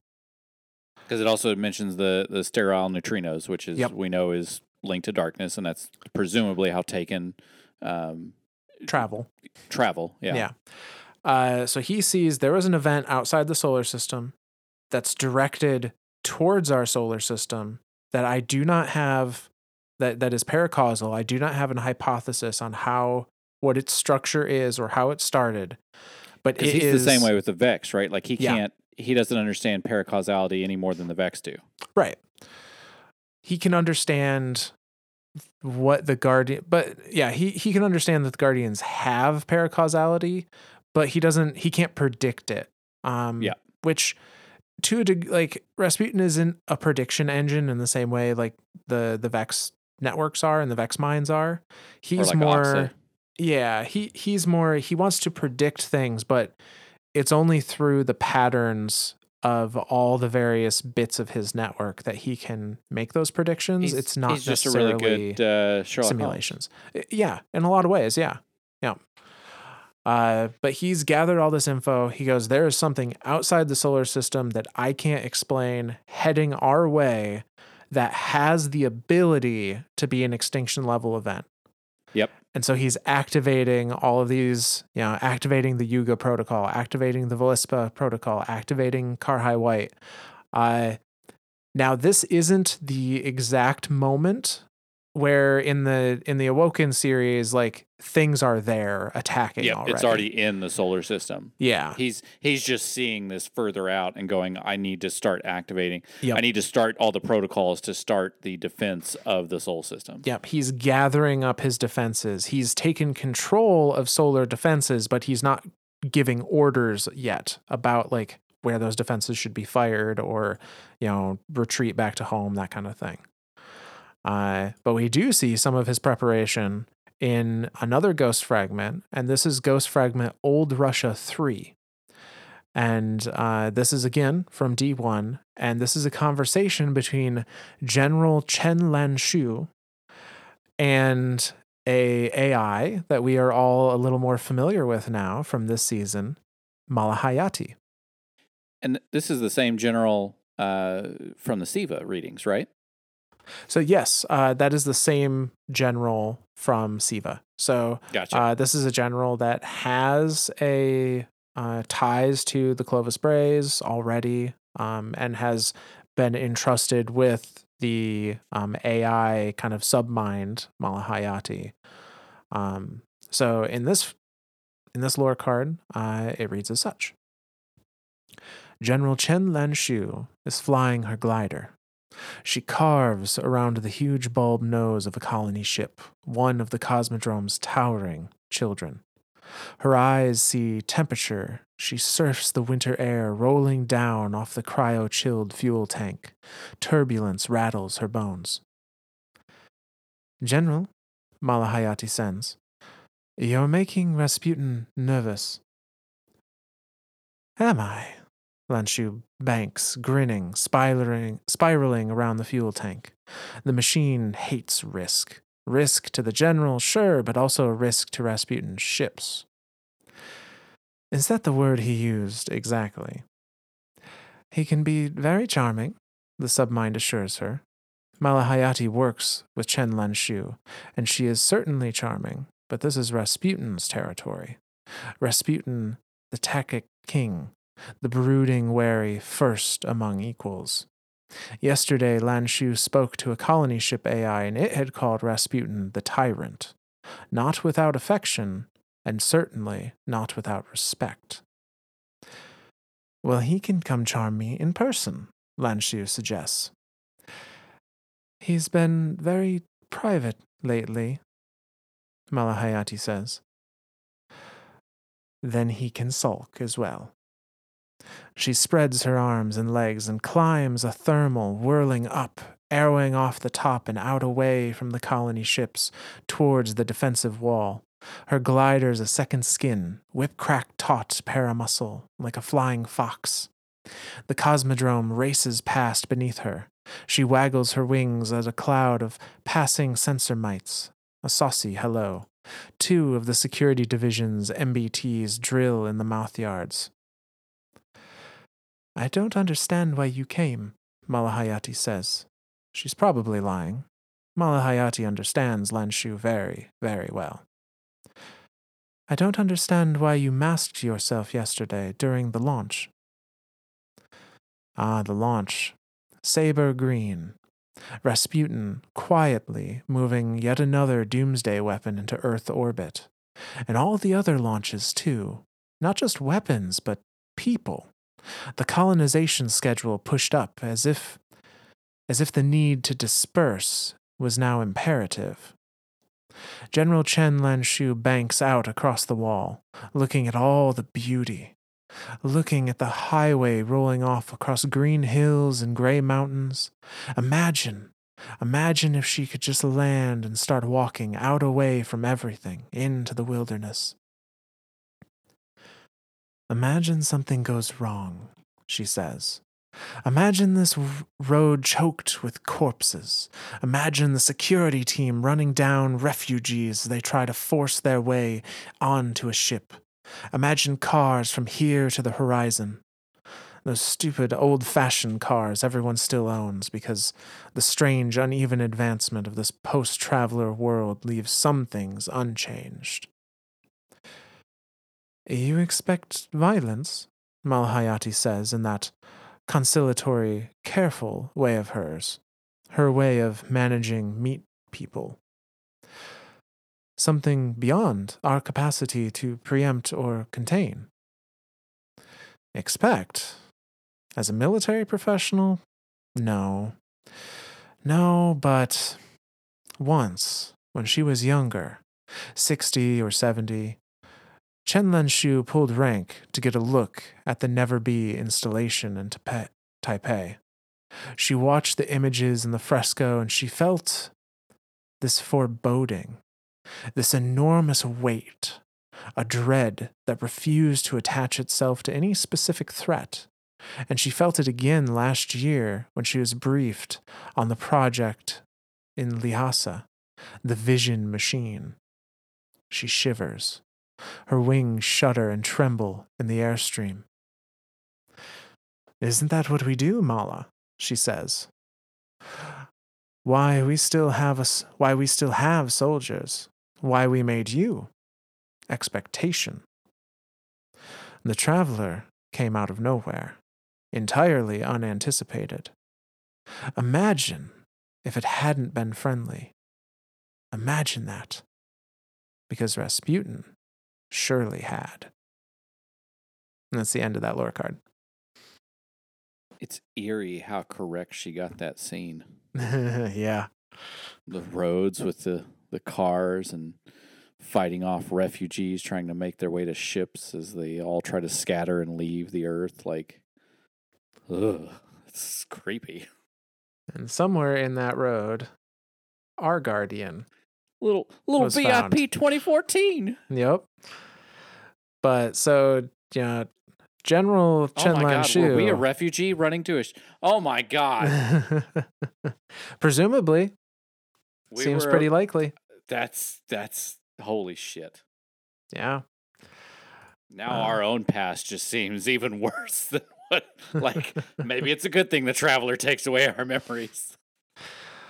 Maybe there's some things we don't want to remember. You, you wake up and the last thing you remember is being shot in the head by a soldier because you were running away trying to make your way to a refugee ship that was escaping the system because Earth was collapsing.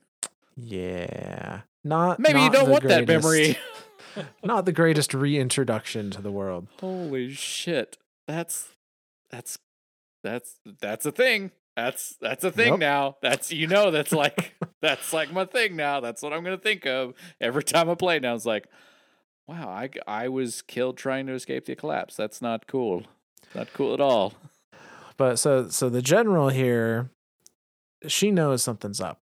Oh, she Oh yeah, sees Rasputin moving doomsday weapons, moving up the schedule up the on entire schedule. like- Exodus ships and and things, and she's like, something's coming. She's got that feeling in the pit of her stomach. Something's not right. Uh, and you know, oh, if she only knew. So presumably she well I mean, I mean not presumably being part of the military she definitely died during the collapse like there's Yeah. no yeah, there's no doubt in my mind that she did but like yeah the yeah. Ugh. Ugh. But maybe that she's idea of like the somewhere refugees she could be. She could be. Hey maybe she's Micah 10 no we already know where Micah 10 comes from. Uh no like that that that that thought of like there was true terror in the system before like there was all this peace all this greatness this this this golden age and then it all collapses essentially overnight cuz and again I I mentioned we're this close to lightfall we're going to see that level of destruction come to our solar system again Mhm. in f- fuck four days. uh, so yeah, so we're gonna we're gonna get kind of a firsthand look of of what darkness is c- truly capable of, and presumably that's where our guardian comes from. Is is that level of darkness hitting our soul system once already? Now, Rasputin, as the general thought, has thought about what if something like the Traveler shows up but isn't friendly. Because that's that's kind of like the the big question, right? Like it, seeing something new, and and I mean, hell, with the Ares One program, they they gave him guns and was like, hey, just in case. Yep. Just maybe. Be prepared. Uh, and so Rasputin comes up with a contingency plan. And this is the probably single most misunderstood lore card in perhaps all of Destiny, but certainly revolving around Rasputin. Ooh, So this is uh, from D1, Ghost Fragment Rasputin 5.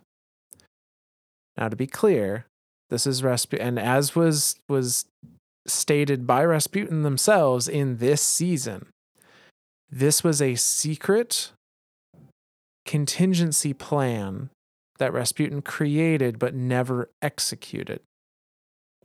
But he did create it as a just in case. So this is an, a lot of, you know, war mind gobbledygook again. But to go through it, it says this. This is a subtle asset imperative. No human review. No AI review. Secured. Stand by for criteria. Under Karhai white or black, if security state is Egyptian. If event rank is tile hard, traumatic context, or sky shock, outside context. If Voluspa is active and in failure. If Yuga is active and in sundown. If AI COM has granted permissive potentiation to outboard resilient instances. If a civilization kill event is underway. If tactical morality is set to midnight. Stand by for decision point. If available, ISR and Warwatch indicates imminent traveler departure, and traveler departure compromises human slash neo human survival and strategy. Stand by for abhorrent imperative. Activate Loki Crown. Perform deniable authorization. Full cadiometric and neoetic release. Prevent traveler departure by any means available. Stand by for effect assessment criteria. Coerce pseudo altruistic traveler defensive action. defer, civilization, kill, event. And that's the end of the transmission. So this one I actually followed really well, I think. Okay. So there so again at the beginning, the um subtle asset, so secret. Yep. Uh, No no AI intervention, no human intervention, nobody knows about this. Create this uh um decision point. The criteria for decision point to be made are all the ifs. The if Yuga's in sundown. So uh, y- y- Yuga, Yuga was one of the one of the programs, one of the like escalation protocol type thing that was that's a defensive measure. If it's in sundown, meaning if it's going down, if it's if it's if it's been defeated, if it's if it's on its way out. Uh, shoot, I've already forgotten some of the other ones. Goddamn squirrel brain. If uh, so, this was interesting. So if the event is ranked Sky Shock, um, or which is which the- is which Sky Shock is is end of humanity. Well, yeah, and this is interesting. This is the first time I've heard this. There's two end of humanity conditions. Sky white, shock, hair black. no, sky shock, which is the end of humanity from outside sources, and tile hard, which is end of humanity from Ah. internal sources. Like Clovis Bray fucking us all over. Yeah, like if if someone, if another human was gonna somehow nuke the rest of civilization, Rasputin has He's gonna has step in and prepared for that. him. Yeah. Holy shit. That's kind of that's kind of cool. I mean, in a scary way. Yeah. um. So yeah, like all these if statements of of if all these things are true. Uh, what's what's the midnight one? Uh, so if tactical morality is built to midnight, Okay. um, so That's- like midnight exigent. Yep, yep. That's that's literally where my brain went. Um, so it's it's all these if statements of like check all these things. If basically if all of these systems have gone down, if all these systems has failed, and um and and we're ready to go, and and and and and like there there's another and in there of and the traveler is leaving. Yep. He's shooting it out of the sky. He's preventing it from leaving by any means necessary. Yep. Prevent its departure to force it to defend civilization. It knows that it's paracausal and that it knows it knows it has some sort of abilities. It doesn't know what those abilities are or or how they work. It just Rasputin knows that the traveler is powerful and therefore if it tries to leave, stop it and force it to help humanity. Because because and and and I think this is very important too. Rasputin wants to see humanity survive. And even if it comes down to a mathematical survival, right? Like 0.0001 percent of humanity surviving is still humanity surviving. That is still a positive amount. Yep. That is still greater than zero percent humanity surviving. So if that's what it comes down to, that's what it comes down to. And, and Rasputin is willing to make that choice there. That uh, on again on a moral level. Yeah, and the the other thing to remember here is that there are no ghosts, there are no guardians at this point. There is no correlation between the traveler and a you know powering any kind of military force like there is now. The like There's, there's not really the light either, is there? Like there's no not in any kind of offensive capability. yeah. Uh, and so, and uh, again, worth pointing out, Rasputin did not execute this.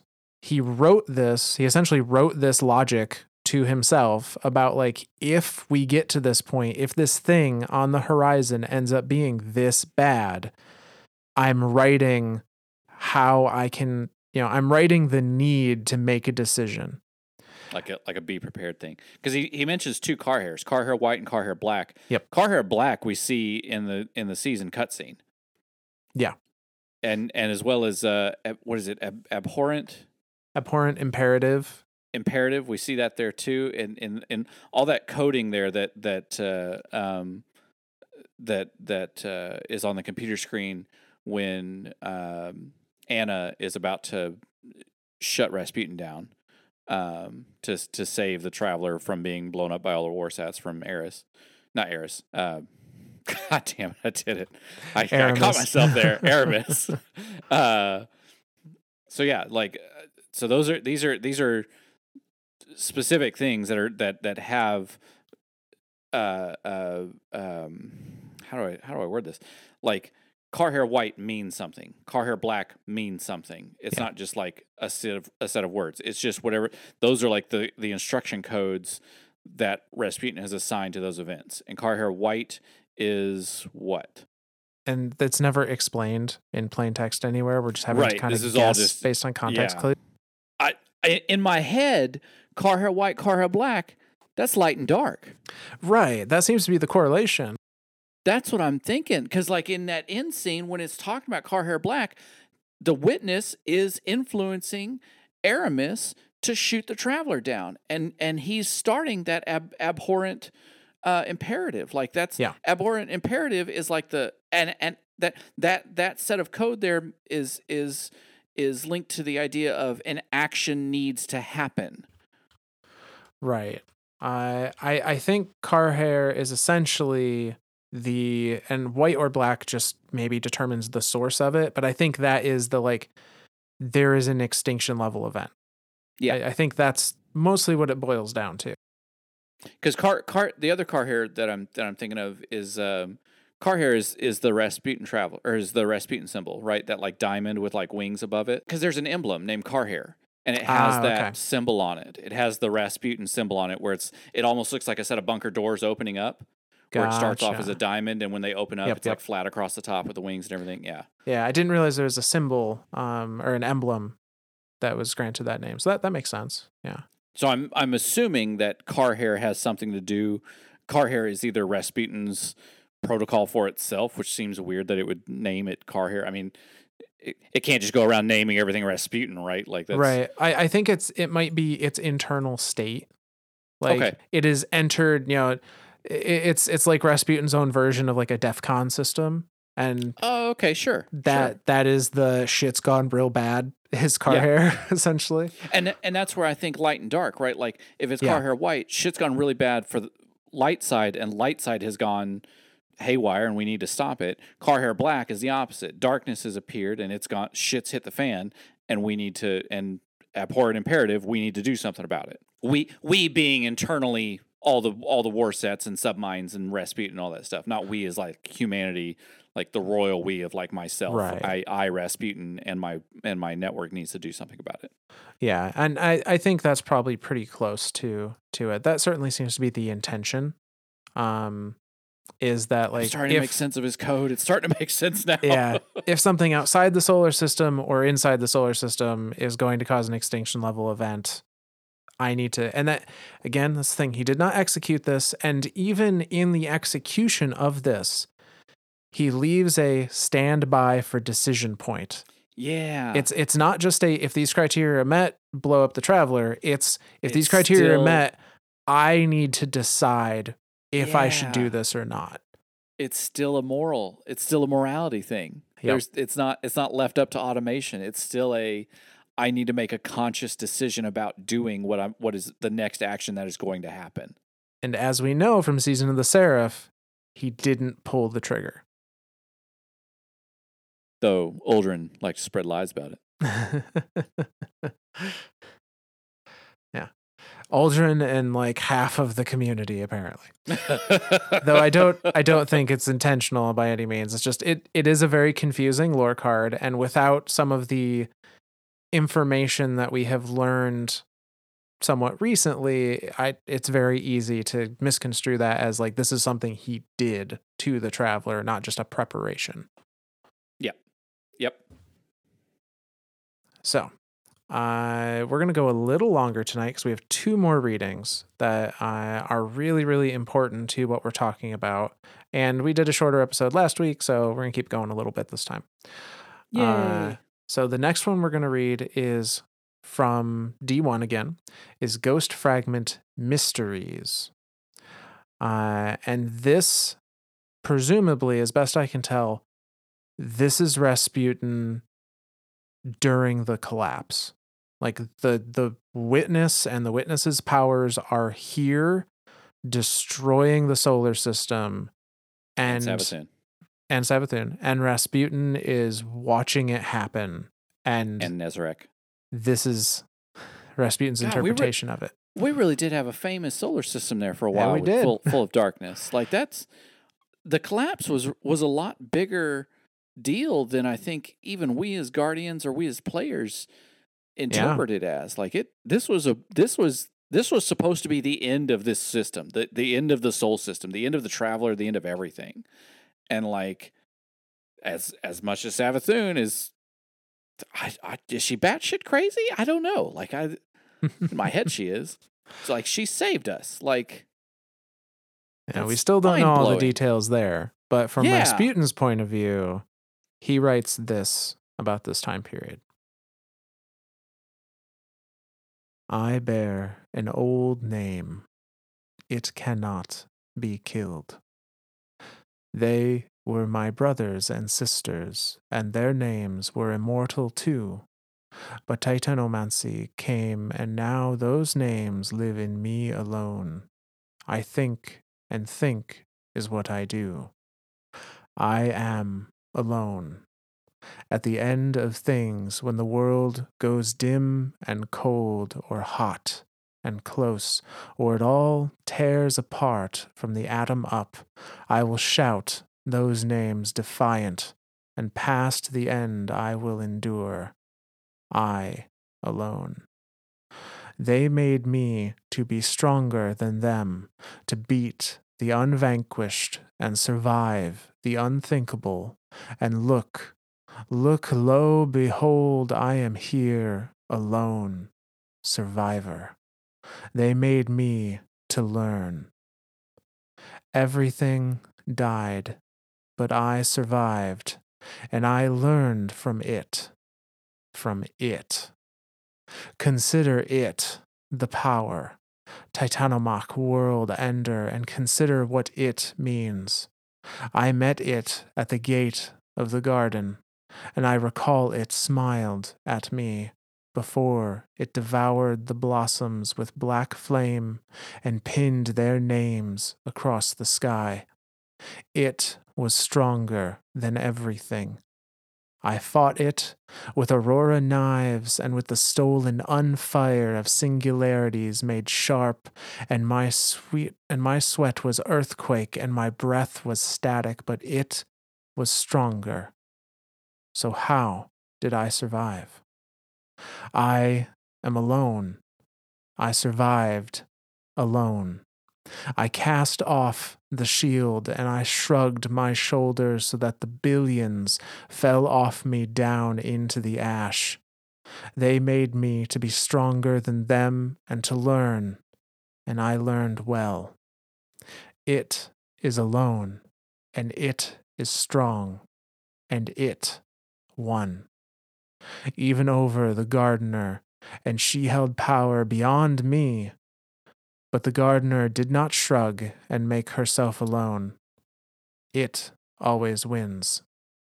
I am made to win, and now I see the way.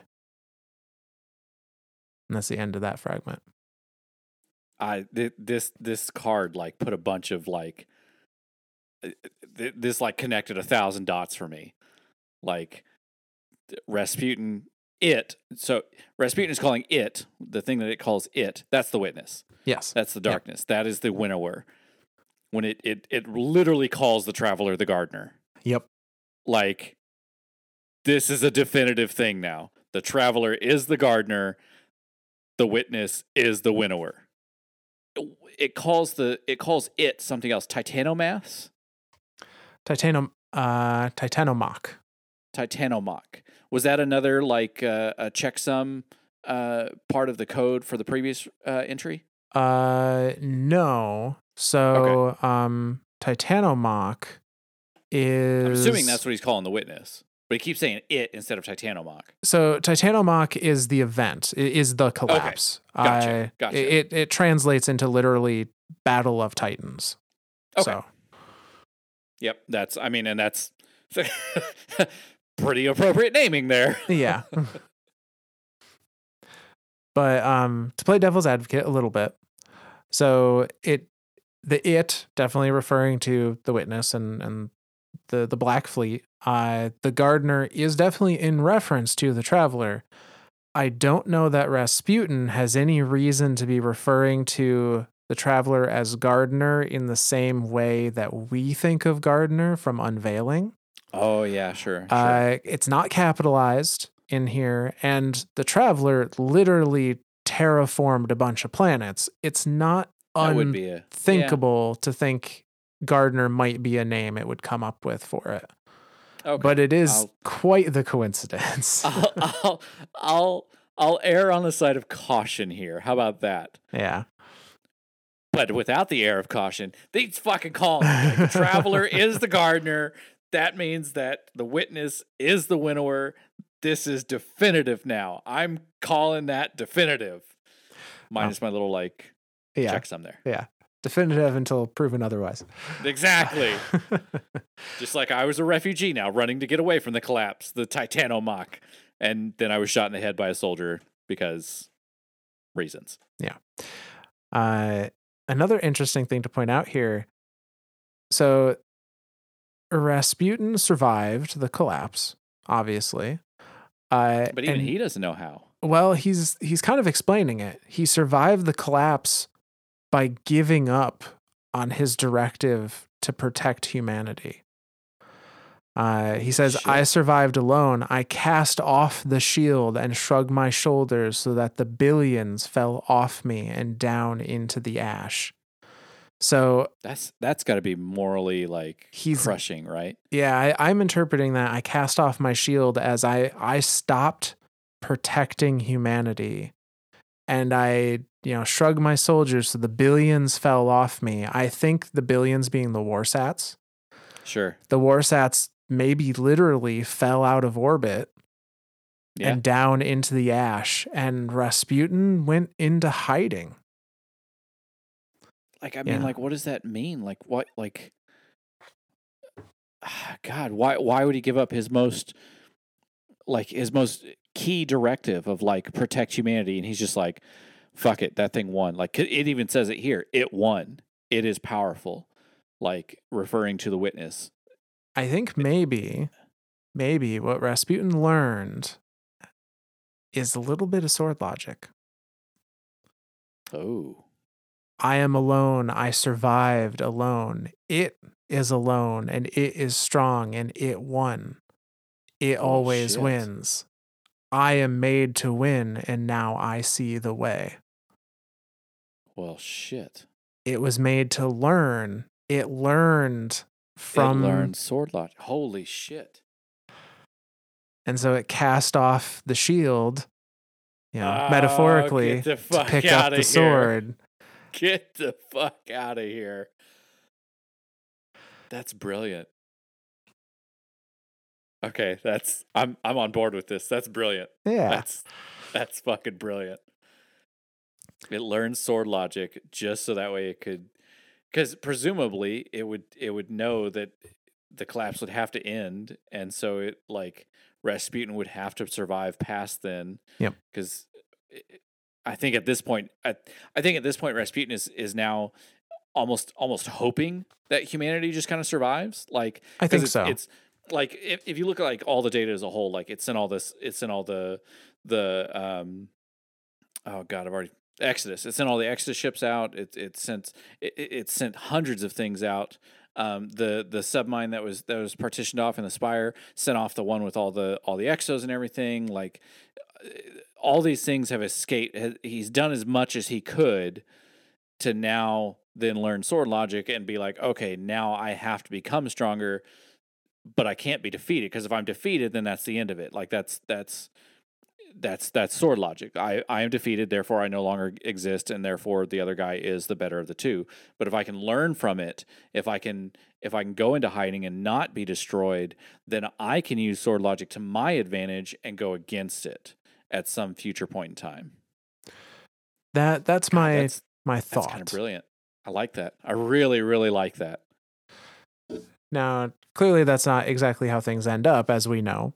From Right. from our time with Rasputin in the current season and, and throughout the the playable Destiny timeline. But at the time, it studied the witness, determined this is how it is stronger than the traveler, stronger than the gardener. I can be that strong. Uh, if I, you know, if I rewrite my directive, essentially, if I'm no longer the shield that protects humanity, uh, and maybe instead becomes the sword that avenges it. That's cool. I like that. I really, really like it. So we see in the final reading for tonight, we see Rasputin initiate this retreat, this shutdown. Uh, this is in Ghost Fragment Rasputin 3 from Destiny 1. And in it, Rasputin kind of printout says, This is an all assets imperative. Cauterize, disperse, estivate. Total strategic collapse imminent. Fenrir Heart reports complete operational mortality. Surtur drown in progress, but negative effect. Forecasts unanimously predict terminal failure. A hard civilization kill event is in progress across the operational area.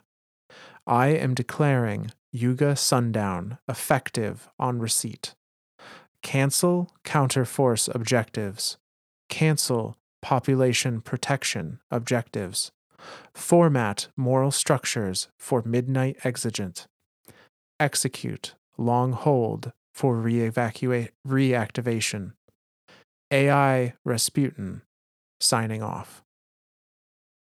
And that's the end of that. That's that had to have been a hard call. Like e- even for an AI, like that had to have been like a genuinely hard like It's he God, that's- literally rewrote his kind of core yeah, directive. Jesus. So with that, Rasputin's time during the Golden Age and the collapse comes to an end with him shutting down and going into hiding.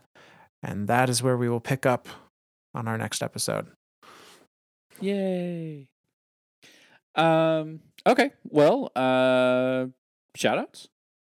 Yes, we have some shout outs tonight. Uh, so, the first of which coming to us from Apple, uh, Apple Podcast Review, from Pajamas Pat, is Oh, I like pajamas. uh, their message says, Thank you for all the hard work you put into each episode. It makes the lore so much more accessible, which is my favorite part of the Destiny universe. The voices that Myth uses during the recordings are incredible. Yeah. And make the reading so dramatic and great. Uh, Zorialis al- always has great reactions and makes connections between different readings that show a bigger picture. Great work all around. Can't wait to hear you two talk about Lightfall and the new lore. That's Well, thank you. That's, that's the goal. Like it's it's the lore of Destiny. Like again, they're getting really really good at it now. Like they're getting a lot better at like giving you this information kind of up front and telling you these stories. But that like so much of of Destiny up until hell, basically up until the Witch Queen was mm-hmm. really kind of I don't want to say inaccessible, but like you had to go hunt it down. Yeah. And it, and it was so true in D1. Like there's so many little collectibles and findables and this lore and that lore and that and it's so spread out across so many different pieces of and I mean we've shown it here, different armor, different guns, different lore books, different ghost fragments, different everything, like cutscenes and little sayings and little quims and little end of mission chatter stuff. Like it, there's all these little pieces to this greater whole and that's that's that's what I like doing here is is putting all that together and creating an actual timeline of events. Yeah. So yeah, thank you. Thank you very much. Um, And Myth's voices are freaking awesome. I I am glad you think so. Uh, Yeah. So no, it's it's been super enjoyable. As someone that I really sunk my teeth into the FromSoft games, Dark Souls and Demon Souls, and and their storytelling is even more minimalistic uh, as far as like what you're handed and very much relies on you digging through the item descriptions and trying to make connections and and that's a lot of what we we find with the destiny lore um First first thing Myth does is open up the inventory and read all the guns and armor. That's exactly what I do every new season. Uh, I might finish the campaign of Lightfall before I get too far into that. But uh, so our next shout out comes to us from Tom on Twitter. Uh, and Hi Tom.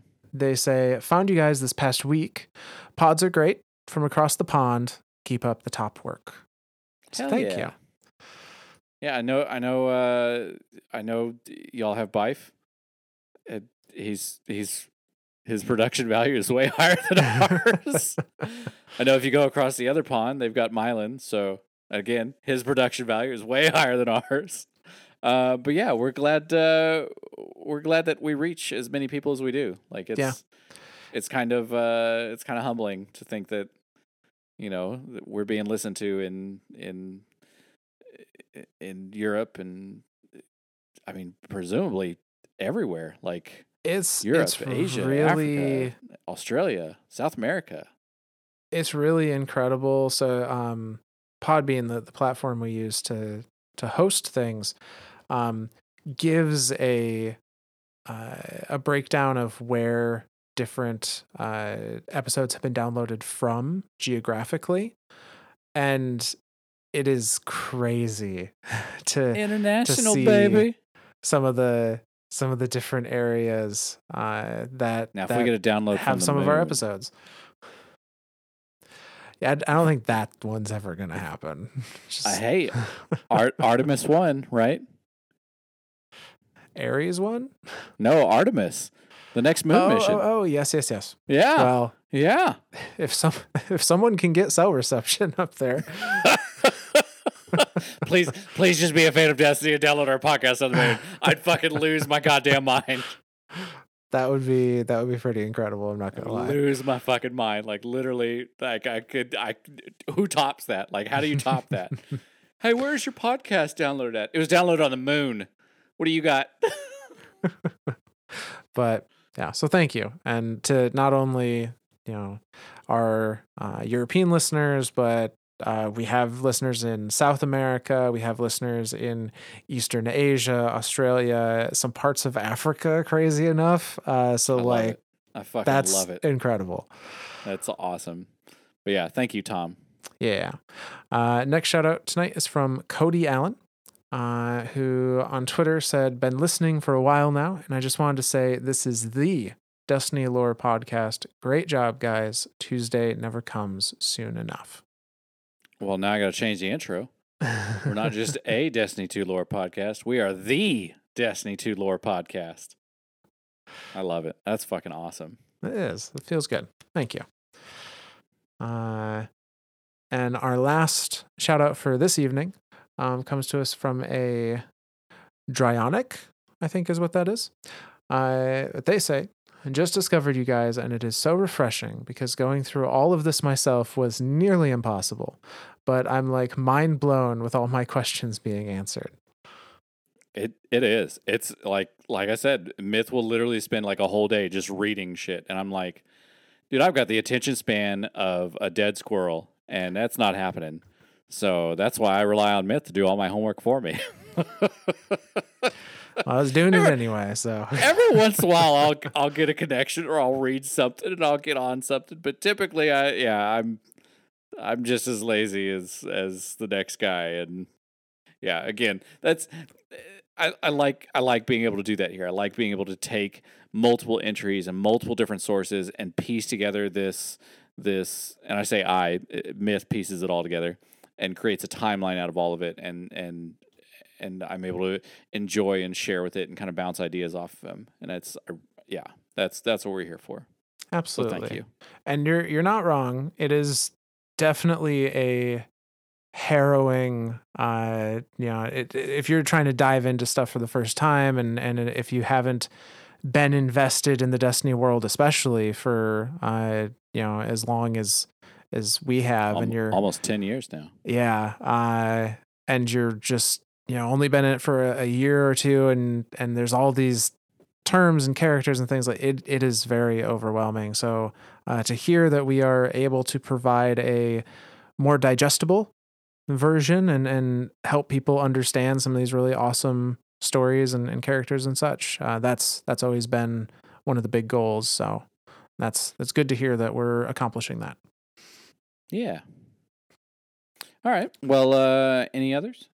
Uh, that is it for our shout outs for the evening. But uh, for those that are are curious or interested, uh, you can leave us a comment either on your platform of choice in the the rating system there, or you can reach out on Twitter uh, at Myths and Stories Z instead of an S, and uh, we try and get around to those every now and then, and you may hear yourself on one of these shout outs in a future episode. Yeah. Well, and I guess I got to give. Uh, I guess I got to give the special thank you. Uh, I'm going to thank Dave. Thank you, Dave, for being around so I could tell you how you snore so badly. Now I'm going to kill you in your sleep, Dave. See, AIs are fucking creepy. We can't thank the AIs because that's just fucking creepy. I can't do it. I'll thank Dave. I'm not thanking an AI. That shit scares the shit out of me. Because again, it's all science fiction until it's science fact. Oh. That's that's scary. But yeah, to to to kind of go back to uh, also one of the uh, one of the previous shoutouts uh, where they said, "Can't wait to hear you talk about Lightfall in the new lore." Just be patient and be ready because that's going to happen, and I am ready to lose my mind over it. So yeah, um, yes. Keep keep your eyes up and your uh, ears open, and uh, there may be some uh, special episodes coming. So yeah. All right. Yeah. Uh, anything else, Myth? That is it. All righty. Then from all of us lore daddies to all of you guardians out there, we'll see you next time.